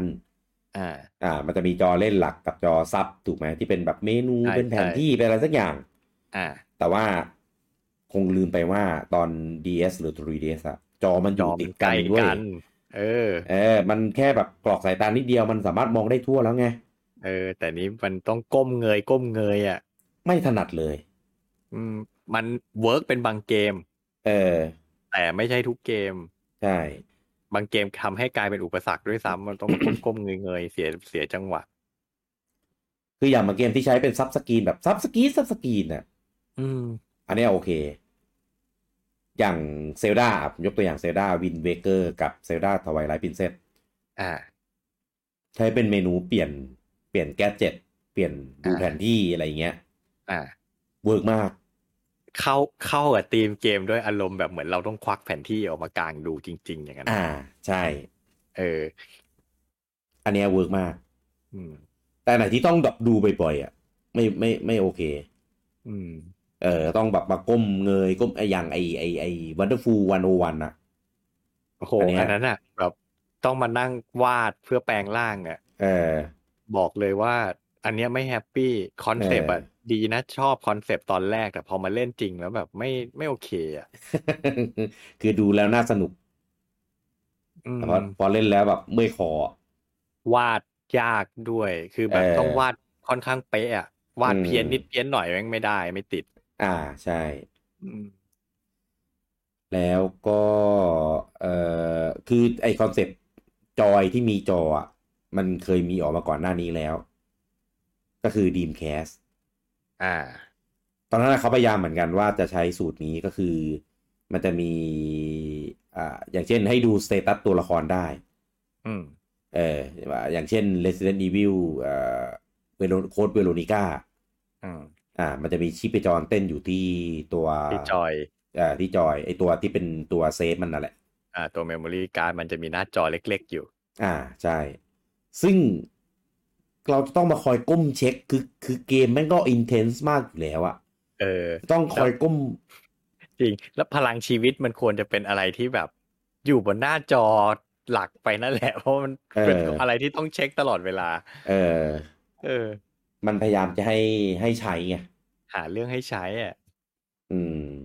หรือแม้กระทั่ง หรือแม้กระทั่งเพย์สี่เอง คือจอยอะมันจะมีไฟใช่ไหม อ่า เออ มันมีใช้นะ เอาไปเป็นฟีเจอร์ว่าให้สังเกตดูจากแสง อ่าอ่า ได้ ถ้าถ้าสีเขียวแปลว่าสุขภาพยังดีอยู่ อ่า อะไรแบบนั้น สีแดงนี่คือใกล้ตายแหละ นั่นขนาดเป็นไฟอ่ะคนยังขี้เกียจจะก้มลงไปดูเลย เออ แล้วเนี่ยทำมาเป็นหน้าจอเป็นภาพมีดีเทลมีอะไรโอ้โหใคร ใครจะไปดู เพราะว่าเล่นกับ เออ ทีวีอ่ะมันมันองศาในการถือจอยอ่ะ มันไม่เหมือนเวลาเล่นแบบ อืม เรา ก้ม ถือ ดู จอยไว้ จอไง ต่ำมาก ใช่ อ่าใช่ มันมันไม่ใช่แค่ก้มลงไปมองอ่ะ มันต้องยกจอยขึ้นมาด้วยอ่ะ เออ เออ บางอันที่ต้องใช้แบบตัวยูแพดมาเป็นแบบโมชั่นอ่ะ แบบไว้ติดกับหน้าจออะ อืม แม่งแม่งไม่ไม่บันเทิงเลยอ่ะ เออ แต่กับกับบางเกมมันก็เวมันก็ดีสำหรับบางเกมอย่างอะไร Fatal Frame อย่างเงี้ยที่ต้องเอา U-pad ขึ้นมาเป็นกล้องถ่ายรูป แรก ๆ ดีครับ หลัง ๆ ก็ขี้เกียจเหมือนกันลงเพราะแม่งแม่งเมื่อยมาก เออ เออคือคือถ่ายผีของเกมเนี้ยมันไม่ได้ถ่ายนิดเดียวมันถ่ายแบบถ่ายเยอะ อืม แล้วต้องยกเร็วด้วย ครับ บางจังหวะต้องแบบยกปุบปับเนี้ยคือแบบโอ้โหคือจอยก็ใหญ่เทอะทะ โอเคแหละ ถึงมันจะไม่ได้หนักตามขนาดมันแต่มันก็มีน้ำหนักไง อืม ถ้าเทียบกับจอยทั่วไปก็หนักกว่าอยู่ดี อืม เออแล้วต้องมายกต้องมาถือในองศาท่าถือที่เราถือแบบใหญ่ๆอ่ะ เออ ก็แบบ รู้สึกมันเป็นภาระมากกว่าที่จะทำให้เราแบบ รู้สึกสนุกกับฟีเจอร์ของมันอ่ะ อืม ก็บ่นมาโดยรวมก็น่าจะเห็นภาพแล้วนะว่าว่า ทำไมมันถึงไม่ประสบความสำเร็จ ครับ เออดีแค่คอนเซปต์เท่านั้นเอง อืม ผมว่าถ้ามันทำฮาร์ดแวร์มาสเปคดีกว่านี้สูง อี ก กวั ว่าน นี้ เนี้ยน่าจะ เออ ดี เอาเอาง่ายๆสเปคแบบสมมติเท่า p 4อ่ะ อืม เออน่า น่าจะอยู่ได้นานกว่านี้เยอะ อืม เออสวิตอาจจะยังไม่เกิดในตอนนี้ก็ได้ ใช่ เออ อาจเป็นไปได้ แต่เนี้ยมันไม่ได้ไง อาจจะมี Wii U Pro เพื่อมาแข่งกับ PS4 Pro ก็ได้ เออ แต่ว่ามันมันไม่เกิดขึ้นจริงไง แบบนั้นนะเออ มันเลยไม่ออกมาเป็นอย่างที่เราเห็น ก็เลยกลายมาเป็นสวิตแทน กลายเป็นว่าทำให้หลาย ๆ คนเนี่ย ไม่รู้จักเกมบางเกมบน Wii U อืม เออ แต่ว่าก็ได้มาเล่นบนสวิตแล้ว ก็ถือว่าได้ปลดแอกกันไป อืม เออ ก็เหลือแค่บางเกมที่ยังไม่มาเท่านั้นเอง ก็เหลือแค่เซโนเอ็กนั่นแหละที่เรา อ่า เฝ้าคอยกันอยู่ ใช่ ก็ถ้าเซโนเอ็กมาเมื่อไหร่ก็ไม่มีอะไรที่จะต้องย้อนกลับไปพูดถึง Wii U กันอีก เลยอะ ถูก ส่วนเซราสองภาพมันก็เป็นรีมาร์มาไง เราก็เคยเล่นกัน เอ มา อ หมดแล้ว ใช่ใช่ เออ แต่ว่ามันก็มีคนที่ยังไม่เคยเล่นอ่ะก็เข้าใจได้ อืม ว่า priority จริง ๆ เลยก็คือ Xeno X ครับ อืม ก็ ผมเชื่อว่าเดี๋ยวมันก็มา อืม ขนาดหลาย ๆ เกมที่ผมไม่คิดว่ามันจะมามันยังมาเลย ใช่ มันด้วยด้วยความที่ปัจจุบันระบบออนลงออนไลน์มันก็ดีขึ้นแล้วอ่ะ มันก็เหมาะเหมาะสมอ่ะที่จะเอากลับมาให้เล่นกัน อ่า อืม ก็อย่างที่เราเกาๆกันไว้แหละ มันเหตุผล เรื่องเนื้อเรื่องล้วนๆแหละ อืม อืมจะถ้าแต่ดูดูทรงแล้วอ่ะคือ พอปีนี้ประกาศว่าภาคสามออกแน่อะเพราะฉะนั้น อืม ยังไงเอ็กภาคเอ็กก็คงต้องไปออกปีหน้าแหละ อย่างเร็ว ถ้าจะออกอะนะ ออกก่อนออกหลังอะมีผลกับในเรื่องนะ ใช่ เออ ซึ่งผมคิดว่า ผมว่า ผมว่าภาคสามเนี่ยต้องมีซัมติงกับภาคเอ็กแน่ โอ้ยเขาเขาบอกแล้วว่าอนาคตมันเชื่อมต่อกันแล้ว ๆอืม เออมันก็เอาแน่แหละ วียูนะครับ ก็ได้ตายลงไปแล้วนะครับ เมื่อเดือนมกราปี 2017 นะครับ ก็ ครับ มีอายุอยู่แค่ 5 ปี อืม 5 ปีนี่คือเอาจริงๆ ช่วงปี 2 ปีหลังนี่คือแบบ มันก็ล่อแร่แล้วล่ะ มันไม่มีอะไร คือเกมออกแทบจะเรียกได้ว่า ไม่มีอ่ะ เออ เออ คือมีก็มีก็เป็นเกมนินเองอ่ะ แล้วแบบนานๆทีแล้วอ่ะ แล้วแล้วมันปิดท้ายด้วยแบบประมาณแบบ Star Fox Zero อย่างเงี้ยลุงโอมแบบโอ้ เออ ตายห่าแล้วคือปีนั้นอะ Star Fox Zero Paper Mario Color Splash เงี้ย คือแต่ละเกม เออ มันแบบ ทำมาลุกลวกๆอ่ะเผาๆพวกนั้นเลยอ่ะเป็นเกมที่แบบ เออ ไม่ไม่ไม่ไม่ควรค่าคือ เนี่ยอย่างใครที่บอกว่าอาจจะอาจจะมีหลายคนที่แบบเฮ้ยชื่นชอบเปเปอร์มาริโออะไรเงี้ย แต่แบบ อืม ไอ้ภาคของ Wii U ก็เป็นภาคที่แบบ ไม่ได้จำเป็นที่จะต้องไปขวนขวายหามาเล่นอ่ะ เออ เออ ไปเล่นภาคใน NSO ของ N64 ซะยังจะบันเทิงกว่า โอ้ยนั้นดี อืม เอ่อไอภาคล่าสุด ภาคล่าสุดนี้ก็ยังโอเคเอ่อ ภาคล่าสุด ไอโอริกามิคิง ใช่ เออ อันนี้ แต่ผยังบมก็อก เล่นไม่จบนั่นน่ะ เอ่อยังยังโอเค ยังดียังดีกว่า Color Splash เยอะ อืม เออ Color Splash นี่คือแบบเกมแบบเผามากอะ่ะ อืม ส่วนหนึ่งก็จะเป็น Zelda Twilight อ่ะ นี่ก็เป็นเกมเก่าไง แล้วก็มี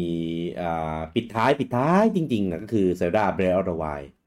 ครับ ซึ่งมันก็ลงสวิตด้วยไง ใครจะไปเล่นบน Wii U ส่วนใหญ่คนก็ไปเล่นบนสวิตกันหมด เออ แต่มีมีนะ คนเล่นใน Wii U อ่ะ แต่ว่าก็คนส่วนใหญ่ก็ไปเล่นในสวิตกันทั้งหมดแล้ว อืม ก็ถือเป็นการการเอ่อคือหลังจากนั้นนะปู่แบบพยายามปิดอะไรที่เกี่ยวกับสวิตอ่าเกี่ยวกับ Wii U อ่ะ ตลอดเลย อืม เออหยุดสายพาน ปิดมีเวิร์สปิดบริการนู่นนี่นั่น อืม ก็ล่าสุดตอนนี้กำลังจะปิดไม่ให้ซื้อเกมบน Wii U แล้ว ครับ เออก็เดี๋ยวบัตรเครดิตเนี่ยก็จะใช้ซื้อได้แค่จนถึงพฤษภานี้ อืม แล้วก็เติมเงินได้จนถึงปีหน้า อืม พอเดือนมีนาปีหน้าปี 2023 เนี่ย ก็จะซื้อเกมบน Wii U ไม่ได้แล้ว อืม เออแค่ซื้อไม่ได้นะ แต่ยัง แต่ว่า เข้าได้อยู่นะ ใช่เกมไหนที่เราเคยซื้อไว้เนี่ยก็ยังเข้าไปโหล ยัง ดได้ ไป อยู่ ไปรีดาวน์โหลดได้ อ่านะครับ ดังนั้นไม่ต้องเป็นกังวลไป ถ้าเกิดใครเคยซื้ออะไรเกมไปอะไรไปแล้ว ซึ่ง ครับ ถ้ามันมีเกมที่คุณอยากซื้อจริงๆอ่ะคุณคงซื้อให้หมดแล้วล่ะบน Wii U อะ อืม เออแต่ถ้าเกิดเอะใจนึกขึ้นได้หรืออยากอยากจะไปซื้อพวก virtual console ซึ่งแต่เอาจริงๆไม่ไม่แนะนำเออ ใช่ เพราะว่า เพราะว่ามันจะมาลง NSO เมื่อไหร่ก็ไม่รู้เหมือนกัน เออถูก อืม เราก็อยากจะมีแบบอยากเล่นจริงๆ แล้วก็ยังใช้ Wii U แบบอยู่อ่ะ ก็ อืม ค่อยค่อยค่อยไปซื้อ ก็ล่าสุดอ่ะ ผมไปกัดฟันซื้อมาเกมหนึ่ง เกมอะไร อ่าโอกาแบทเทิลหกสิบสี่ ทำไมต้องกัดฟันน่ะ เพราะว่าช่างใจคืออย่างนี้ มันเป็นภาคเดียวที่ผมไม่เคยเล่น เพราะผมไม่มีเครื่อง อ๋อ ใช่ไหมแล้วตอนที่มันมาลง Virtual Console บน Wii U ครั้งแรกอะผมอาจ อ่า จะผมอาจจะซื้อมาตั้งนานแล้ว แต่ผมไม่เคยมีเวลาเล่นมันสักทีไง ผมก็เลยยังไม่ซื้อ อ่าอ่า แล้วจนเนี่ย พอ N64 มันไปลง NSO ใช่ไหม เออ ผมก็แบบเฮ้ยเดี๋ยวมันจะมาแจกฟรีเป้าวะอะไรเงี้ยจะรอดีไหมอะไรเงี้ย อืม แต่แต่พอมีข่าวว่าอาจจะไม่ให้ซื้อเกมใน Wii U แล้ว ผมก็เลยแบบอ่ะซื้อมาเก็บไว้ก่อนก็ละกันแค่แบบสิบสิบเหรียญ อ่า ก็เลยแบบอ่ะแค่สิบเหรียญซื้อมาซื้อมาเก็บไว้ก่อนก็ละกัน เผื่อว่ามันจะไม่มาลง NSO สักวันหนึ่งเราคงได้เล่นอ่ะ อ่า อืม เข้าใจได้ เออ เออสำหรับผมผมผมเฉยๆผมว่าผมไอ้นี่มันแล้วผมปลดปลดระวางมันแล้ว อืม เออ คือบรรลุทะลุปูโป่งมาแล้วเกม Virtual Console ที่ผมอยากได้ผมก็ซื้อหมดแล้ว อืม เกม จริงๆ เกมปู่ผมก็ซื้อหมดแล้วล่ะถึงแม้มันจะไม่มาลงสวิตช์ก็เถอะก็ไม่ได้ไม่ได้ ส่งผลอะไรกับผมเท่าไหร่ จริงๆ จะว่าไปอ่ะ พวกเราอ่ะ ซื้อเกมบน Wii U อ่ะ เรียก อืม ได้ว่าแทบเกือบจะครบอ่ะ พวกพวกพวกเกมที่ควรจะต้องซื้ออะนะ อืม โดยเฉพาะเกมนินเองเนี้ย ผมเชื่อว่าพวกเราซื้อกันแทบจะครบทุกเกมเลยอ่ะ เพราะฉะนั้นแบบไม่มีอะไรที่ต้องติดค้างกับมันอีกอ่ะ เพราะเราได้เล่นเกมดีๆ บนเครื่องมันครบทุกเกมแล้วอ่ะ ถ้าเกมปู่อะผมซื้อหมด อืม บน Wii U ผมขาดไปกับพวกอย่างไอ้เคอร์บี้โยชิอย่างเงี้ยผมไม่ได้ซื้อ อ๋อไม่เป็นไรครับ อ่า ไม่ไม่ได้ไม่ได้หน้า ใช่ ขนาดนั้นนะ อ่าแต่ถ้าแบบแบบพวกเกมเขาเรียกไง ถ้าเป็นเกมทริปเปิลเอของของนินเองอ่ะผมซื้อหมดอยู่แล้วเอออ อ่าอ่าอ่า นั่นแหละเพราะฉะนั้นก็สำหรับเราเนาะก็เลยเป็นแบบอะไรที่มันสามารถแบบปิดฉากกันไม่ได้เต็มตัว มันไม่มีอะไรติดค้างกันอีกอ่ะ อ่า หรือแม้กระทั่งอยากจะเล่นอ่ะ ก็ไปซื้อเวอร์ชันสวิตมาเล่นก็ได้ เออมันก็นั่นแหละ เออก็อย่างที่ลุงบอกว่ามันก็ปิดฉากแล้ว มันรู้สึกว่าไม่ได้ติดค้างอะไรอีกแล้ว อืม เออ คือ คือซีซั่นเนี้ย ไม่ใช่ซีซั่นนี้ EP เนี้ย ค คือทำให้เรารู้สึกว่าคือปกติเราจะแบบมีแต่ความคิดถึง อยากจะย้อน เออ อ อ ยากจะหวนคืนไปเล่น อยากจะไปเปิดมันมาเล่นอีก อันนี้คือแบบ เออ ไม่อ่ะ ปล่อย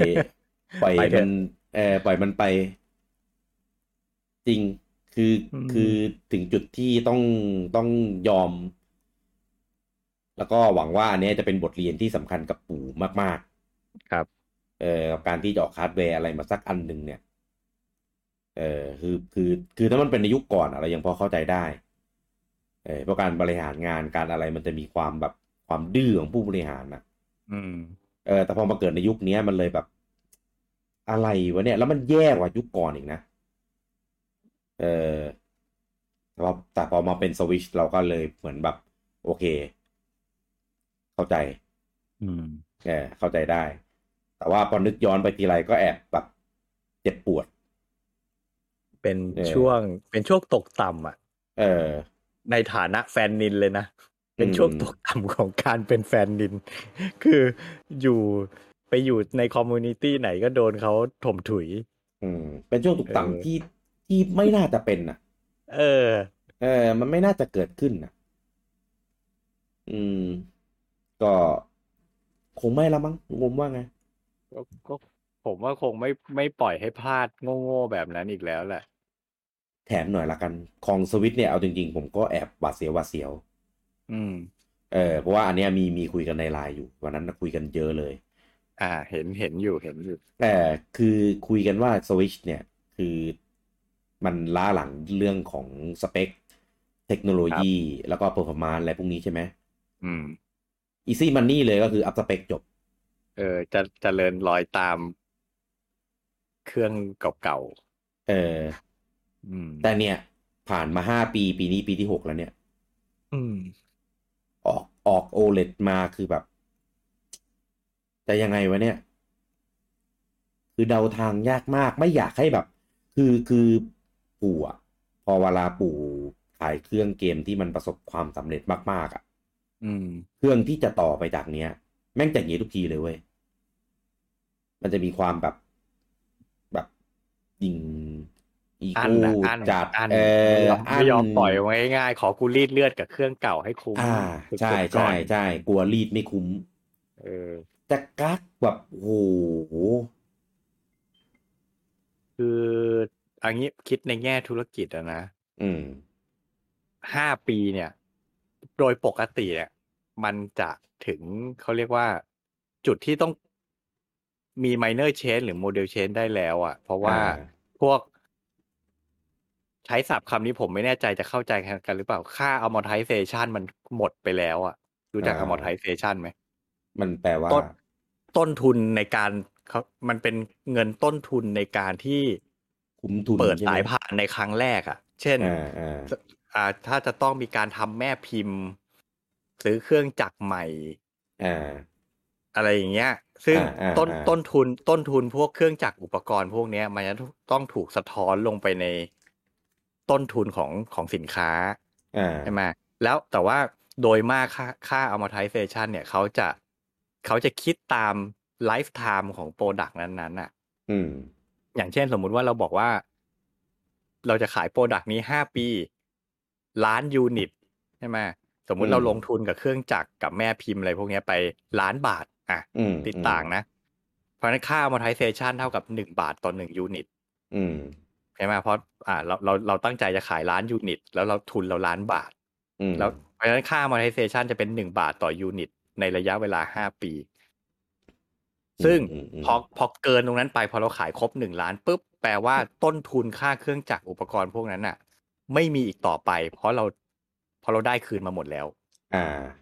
หลังอย่างนี้ไปอ่ะกำไรล้วน อืม ๆ ผมเชื่อว่าค่า amortization ของสวิตอ่ะ เลยมานานละ เลยตั้งแต่ปีแรกแล้วมั้ง เอ อ เออ คือหลังตั้งแต่นั้นเป็นต้นมาแม่งกำไรล้วนๆละ ใช่ แล้วคือสวิตเนี่ยไม่ได้ขายแบบขาดทุนด้วยนะ ใช่ อืม เพราะฉะนั้นตอนเนี้ยคือรีดเลือดแบบสุดขีดอ่ะ อืม ออกออก จะออกไลท์ก็ดี ออกกล่องแดงก็ดี ออกโอเลก็ดี มันเปลี่ยนกันแค่พาร์ทไม่กี่ชิ้นไง แต่ไส้ในส่วนใหญ่ ก็ยังเป็นพาร์ทเดิม สเปคเดิม เพราะฉะนั้นคือตอนนี้แบบแม่งโคตรกำไรอ่ะ อืม ยูนิตขายได้ยูนิตหนึ่งนี่แม่งกำไรเยอะมาก ส่วนที่เป็นกำไรเยอะมาก อ่า ๆ เออ คือ คือเขาเรียกว่าไงอ่ะ แต่อย่างที่พูดพูดกันมา ก็แต่มันก็ยังขายได้อยู่เรื่อยๆไง เหมือนมาริโอคัสแปดนั่นแหละ ไม่มีความจำเป็นเลยที่จะต้องออกโปรดักต์ใหม่ ตัวใหม่โมเดลใหม่มา เพื่อตัดยอดขายของที่มันกำลังขายได้อยู่อะ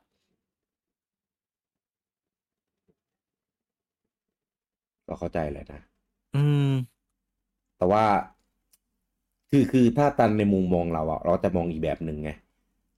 เออแต่ถ้าใน อืม มุมมองปู่อะปู่ก็จะเป็นอย่างนี้แหละ คือแบบ เอาจนคุ้มจนหยดสุดท้ายจริงๆอะ ใช่ เออแต่ว่าในมุมมองเราเราก็จะมองว่า เอ้ยคู่แข่งเครื่องอื่นอะไรเงี้ยพวก P5 พวก Xbox อะไรเงี้ย มันก็แบบ เหมือนแบบเขาก็กำลังกำลังเหมือนแบบ จะอยู่ในจุดที่ลุงโอมบอกไง อืม เออพออยู่ในจุดนั้นอ่ะ มันก็จะแบบผลักดันแบบ เอ้ย เพิ่มกำลังผลิต อะไรเงี้ย ให้เครื่องมันไปได้ทั่วถึงได้ อืม หรือแม้กระทั่งอาจจะมีออกเครื่องใหม่มา หรือแม้คู่แข่งอื่น ๆ ที่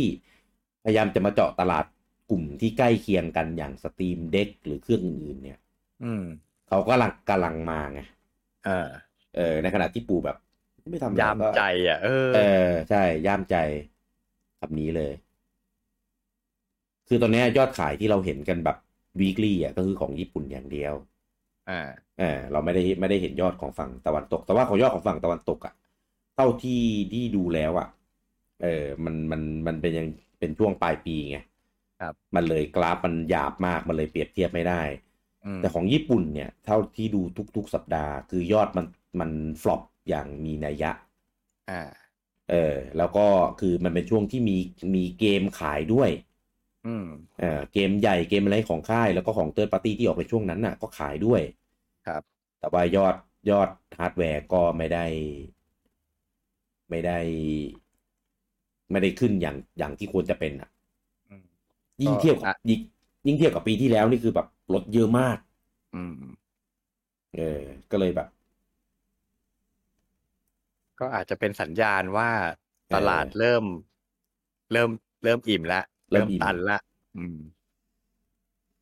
แต่แต่เท่าที่ผ่านมาตาอิ่มปูก็ไม่สนไงกูก็ยังเจลลี่ของกูอยู่เหมือนเดิมแหละกูรอให้แบบ ให้แบบบีบแล้ว กรีดเลือดแล้วกรีดเนื้อแล้วไม่มีเลือดออกมาแล้วอะอันนั้นถึงค่อย ค่อยค่อยปล่อย ค่อยปล่อย ม ตอนวีอ่ะ ตอนวีก็ทำอย่างนี้ก่อนที่จะออกวียูอ่ะ อ่า ใช่ รอจนตลาดแห้งแบบแห้ง แห้งเป็นทะเลทรายเลยอ่ะ อืม เออ ถึงค่อยเปิดตัวแล้วถึงค่อยปล่อย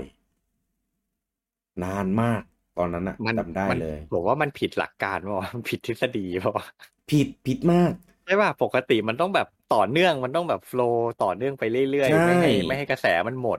ถูก เออ นี่คือแบบอะไรอ่ะ ปล่อยจนแบบกระแสแบบ ไม่มีแล้ว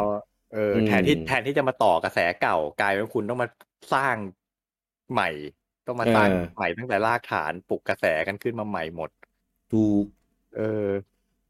คือสมมติถ้าตีถ้าตีว่าเป็นหกปีตามเอ่อเจเนเรชันแกปของมันอะของเดิมที่เรารู้กันอ่ะใช่ไหม อืม คือปีเนี้ยต้องต้องมีเรื่องของฮาร์ดแวร์ใหม่แล้วอะ เออ เออต้องเริ่มแบบเปิดตัวต้องเริ่มโหมต้องเริ่มแบบโปรโมทยิงเพื่อให้กระแสมันยังยังเมนเทนอยู่ในฝั่งนี้อยู่แล้วอะ ครับ อันนี้คือแบบ ผมไม่เห็นวี่แววเลยว่าปู่ทำอย่างนั้นอะ อืม เออ แล้วยิ่งเนี่ยคือวอตวิทมันขายดีไงเอาเอาจริงๆมองแล้วก็คล้ายๆกับวีเหมือนกัน อืม เออ ก็เนี่ย ก็เลยไม่รู้ว่าจะยังไง กลัวว่าเจนหน้าเนี่ย เนี่ยปู่จะไม่เข็ดหลาบเออ จะไม่เข็ดหลาบจากตอนวีูแล้วตอนเนี้ยประเด็นคือ คือตอนตอนวีูอ่ะ ปู่ก็ยังมี 3S แบกบริษัทได้อยู่ อ่า อ่ายังมีสองฮาร์ดแวร์ออกมา คือคอนโซลกับแฮนด์เดลแต่ตอนสวิชเนี่ย มันเหลือแค่ฮาร์ดแวร์ ตัว แล้นะ เดียวแล้วนะ เออ ไม่มีใคร เออ มาช่วยแบกนะถ้าก้าวพลาดขึ้นมา ถ้ารุ่นต่อไปออกมาแล้วแป๊กอะ่ะ ก็ผมว่าอันนี้หายนะแน่ เออ เออ หายนะแน่นอน เฮียชุนต้องมีฮาราคิรีกันบ้างอ่ะ คือถ้าขายในระดับแบบแค่สิบกว่าล้านแบบวีูนะ ผมว่า คือตอนนั้นที่เคยพูดว่าปู่จะเป็นบริษัทเติร์ดปาร์ตี้อ่ะแม่งอาจจะได้เห็นจริงในยุคยุคใกล้ๆนี้ก็ได้นะ เออ น่ากลัวมาก บอกเลย ครับ โคตรน่ากลัวเลย อืม เออคิดคิดแล้วก็แบบแอบขนลุกหน่อยๆเออ ไม่อยากให้เป็นอย่างนั้น แล้วก็ประเด็นคือตอนเนี้ย บริษัท Nintendo ไปอยู่ในมือของผู้บริหารแบบ ที่ประสบการณ์อยังน้อยอะ อืม กล้าพูดอย่างเงี้ยเพราะว่ามันกล้าทำอะไรพิสดารโดยที่แบบทำทำเพื่อ อืม เออไอพาร์ทเนอร์โชว์เคสเนี่ยอันเนี้ยเป็นตัวอย่างที่ดี อืม เออกับอะไรก็เลยอีกหลาย ๆ อย่าง เช่นอามิโบก็เหมือนแบบลดกำลังผลิตไป เกมที่ออกมาก็ไม่ค่อยมีอามิโบออกมารองรับอะไรแบบเนี้ย อืม อีกเยอะ ถ้าให้พูดกับยุคของป่าคิบิชิมาที่แบบแกอย่างเก่าอะ่ะ อืม คนละเรื่องเลยคือเห็นได้ชัดเลยว่า ประสบการณ์ความเก่าแล้วก็ความแบบ ความเจ๋งในการเห็นภาพของบริษัทว่าควรจะไปที่ทางไหนอะ่ะคือ คือ ตอนป่าคือแบบสบายใจมาก ตอนพีชุนนี่คือแบบหลอนนะผมหลอนตลอดเวลาเลยว่าแบบ แม่งจะคิดทำอะไรพิสดารออกมาตอนไหนวะ อืม เออ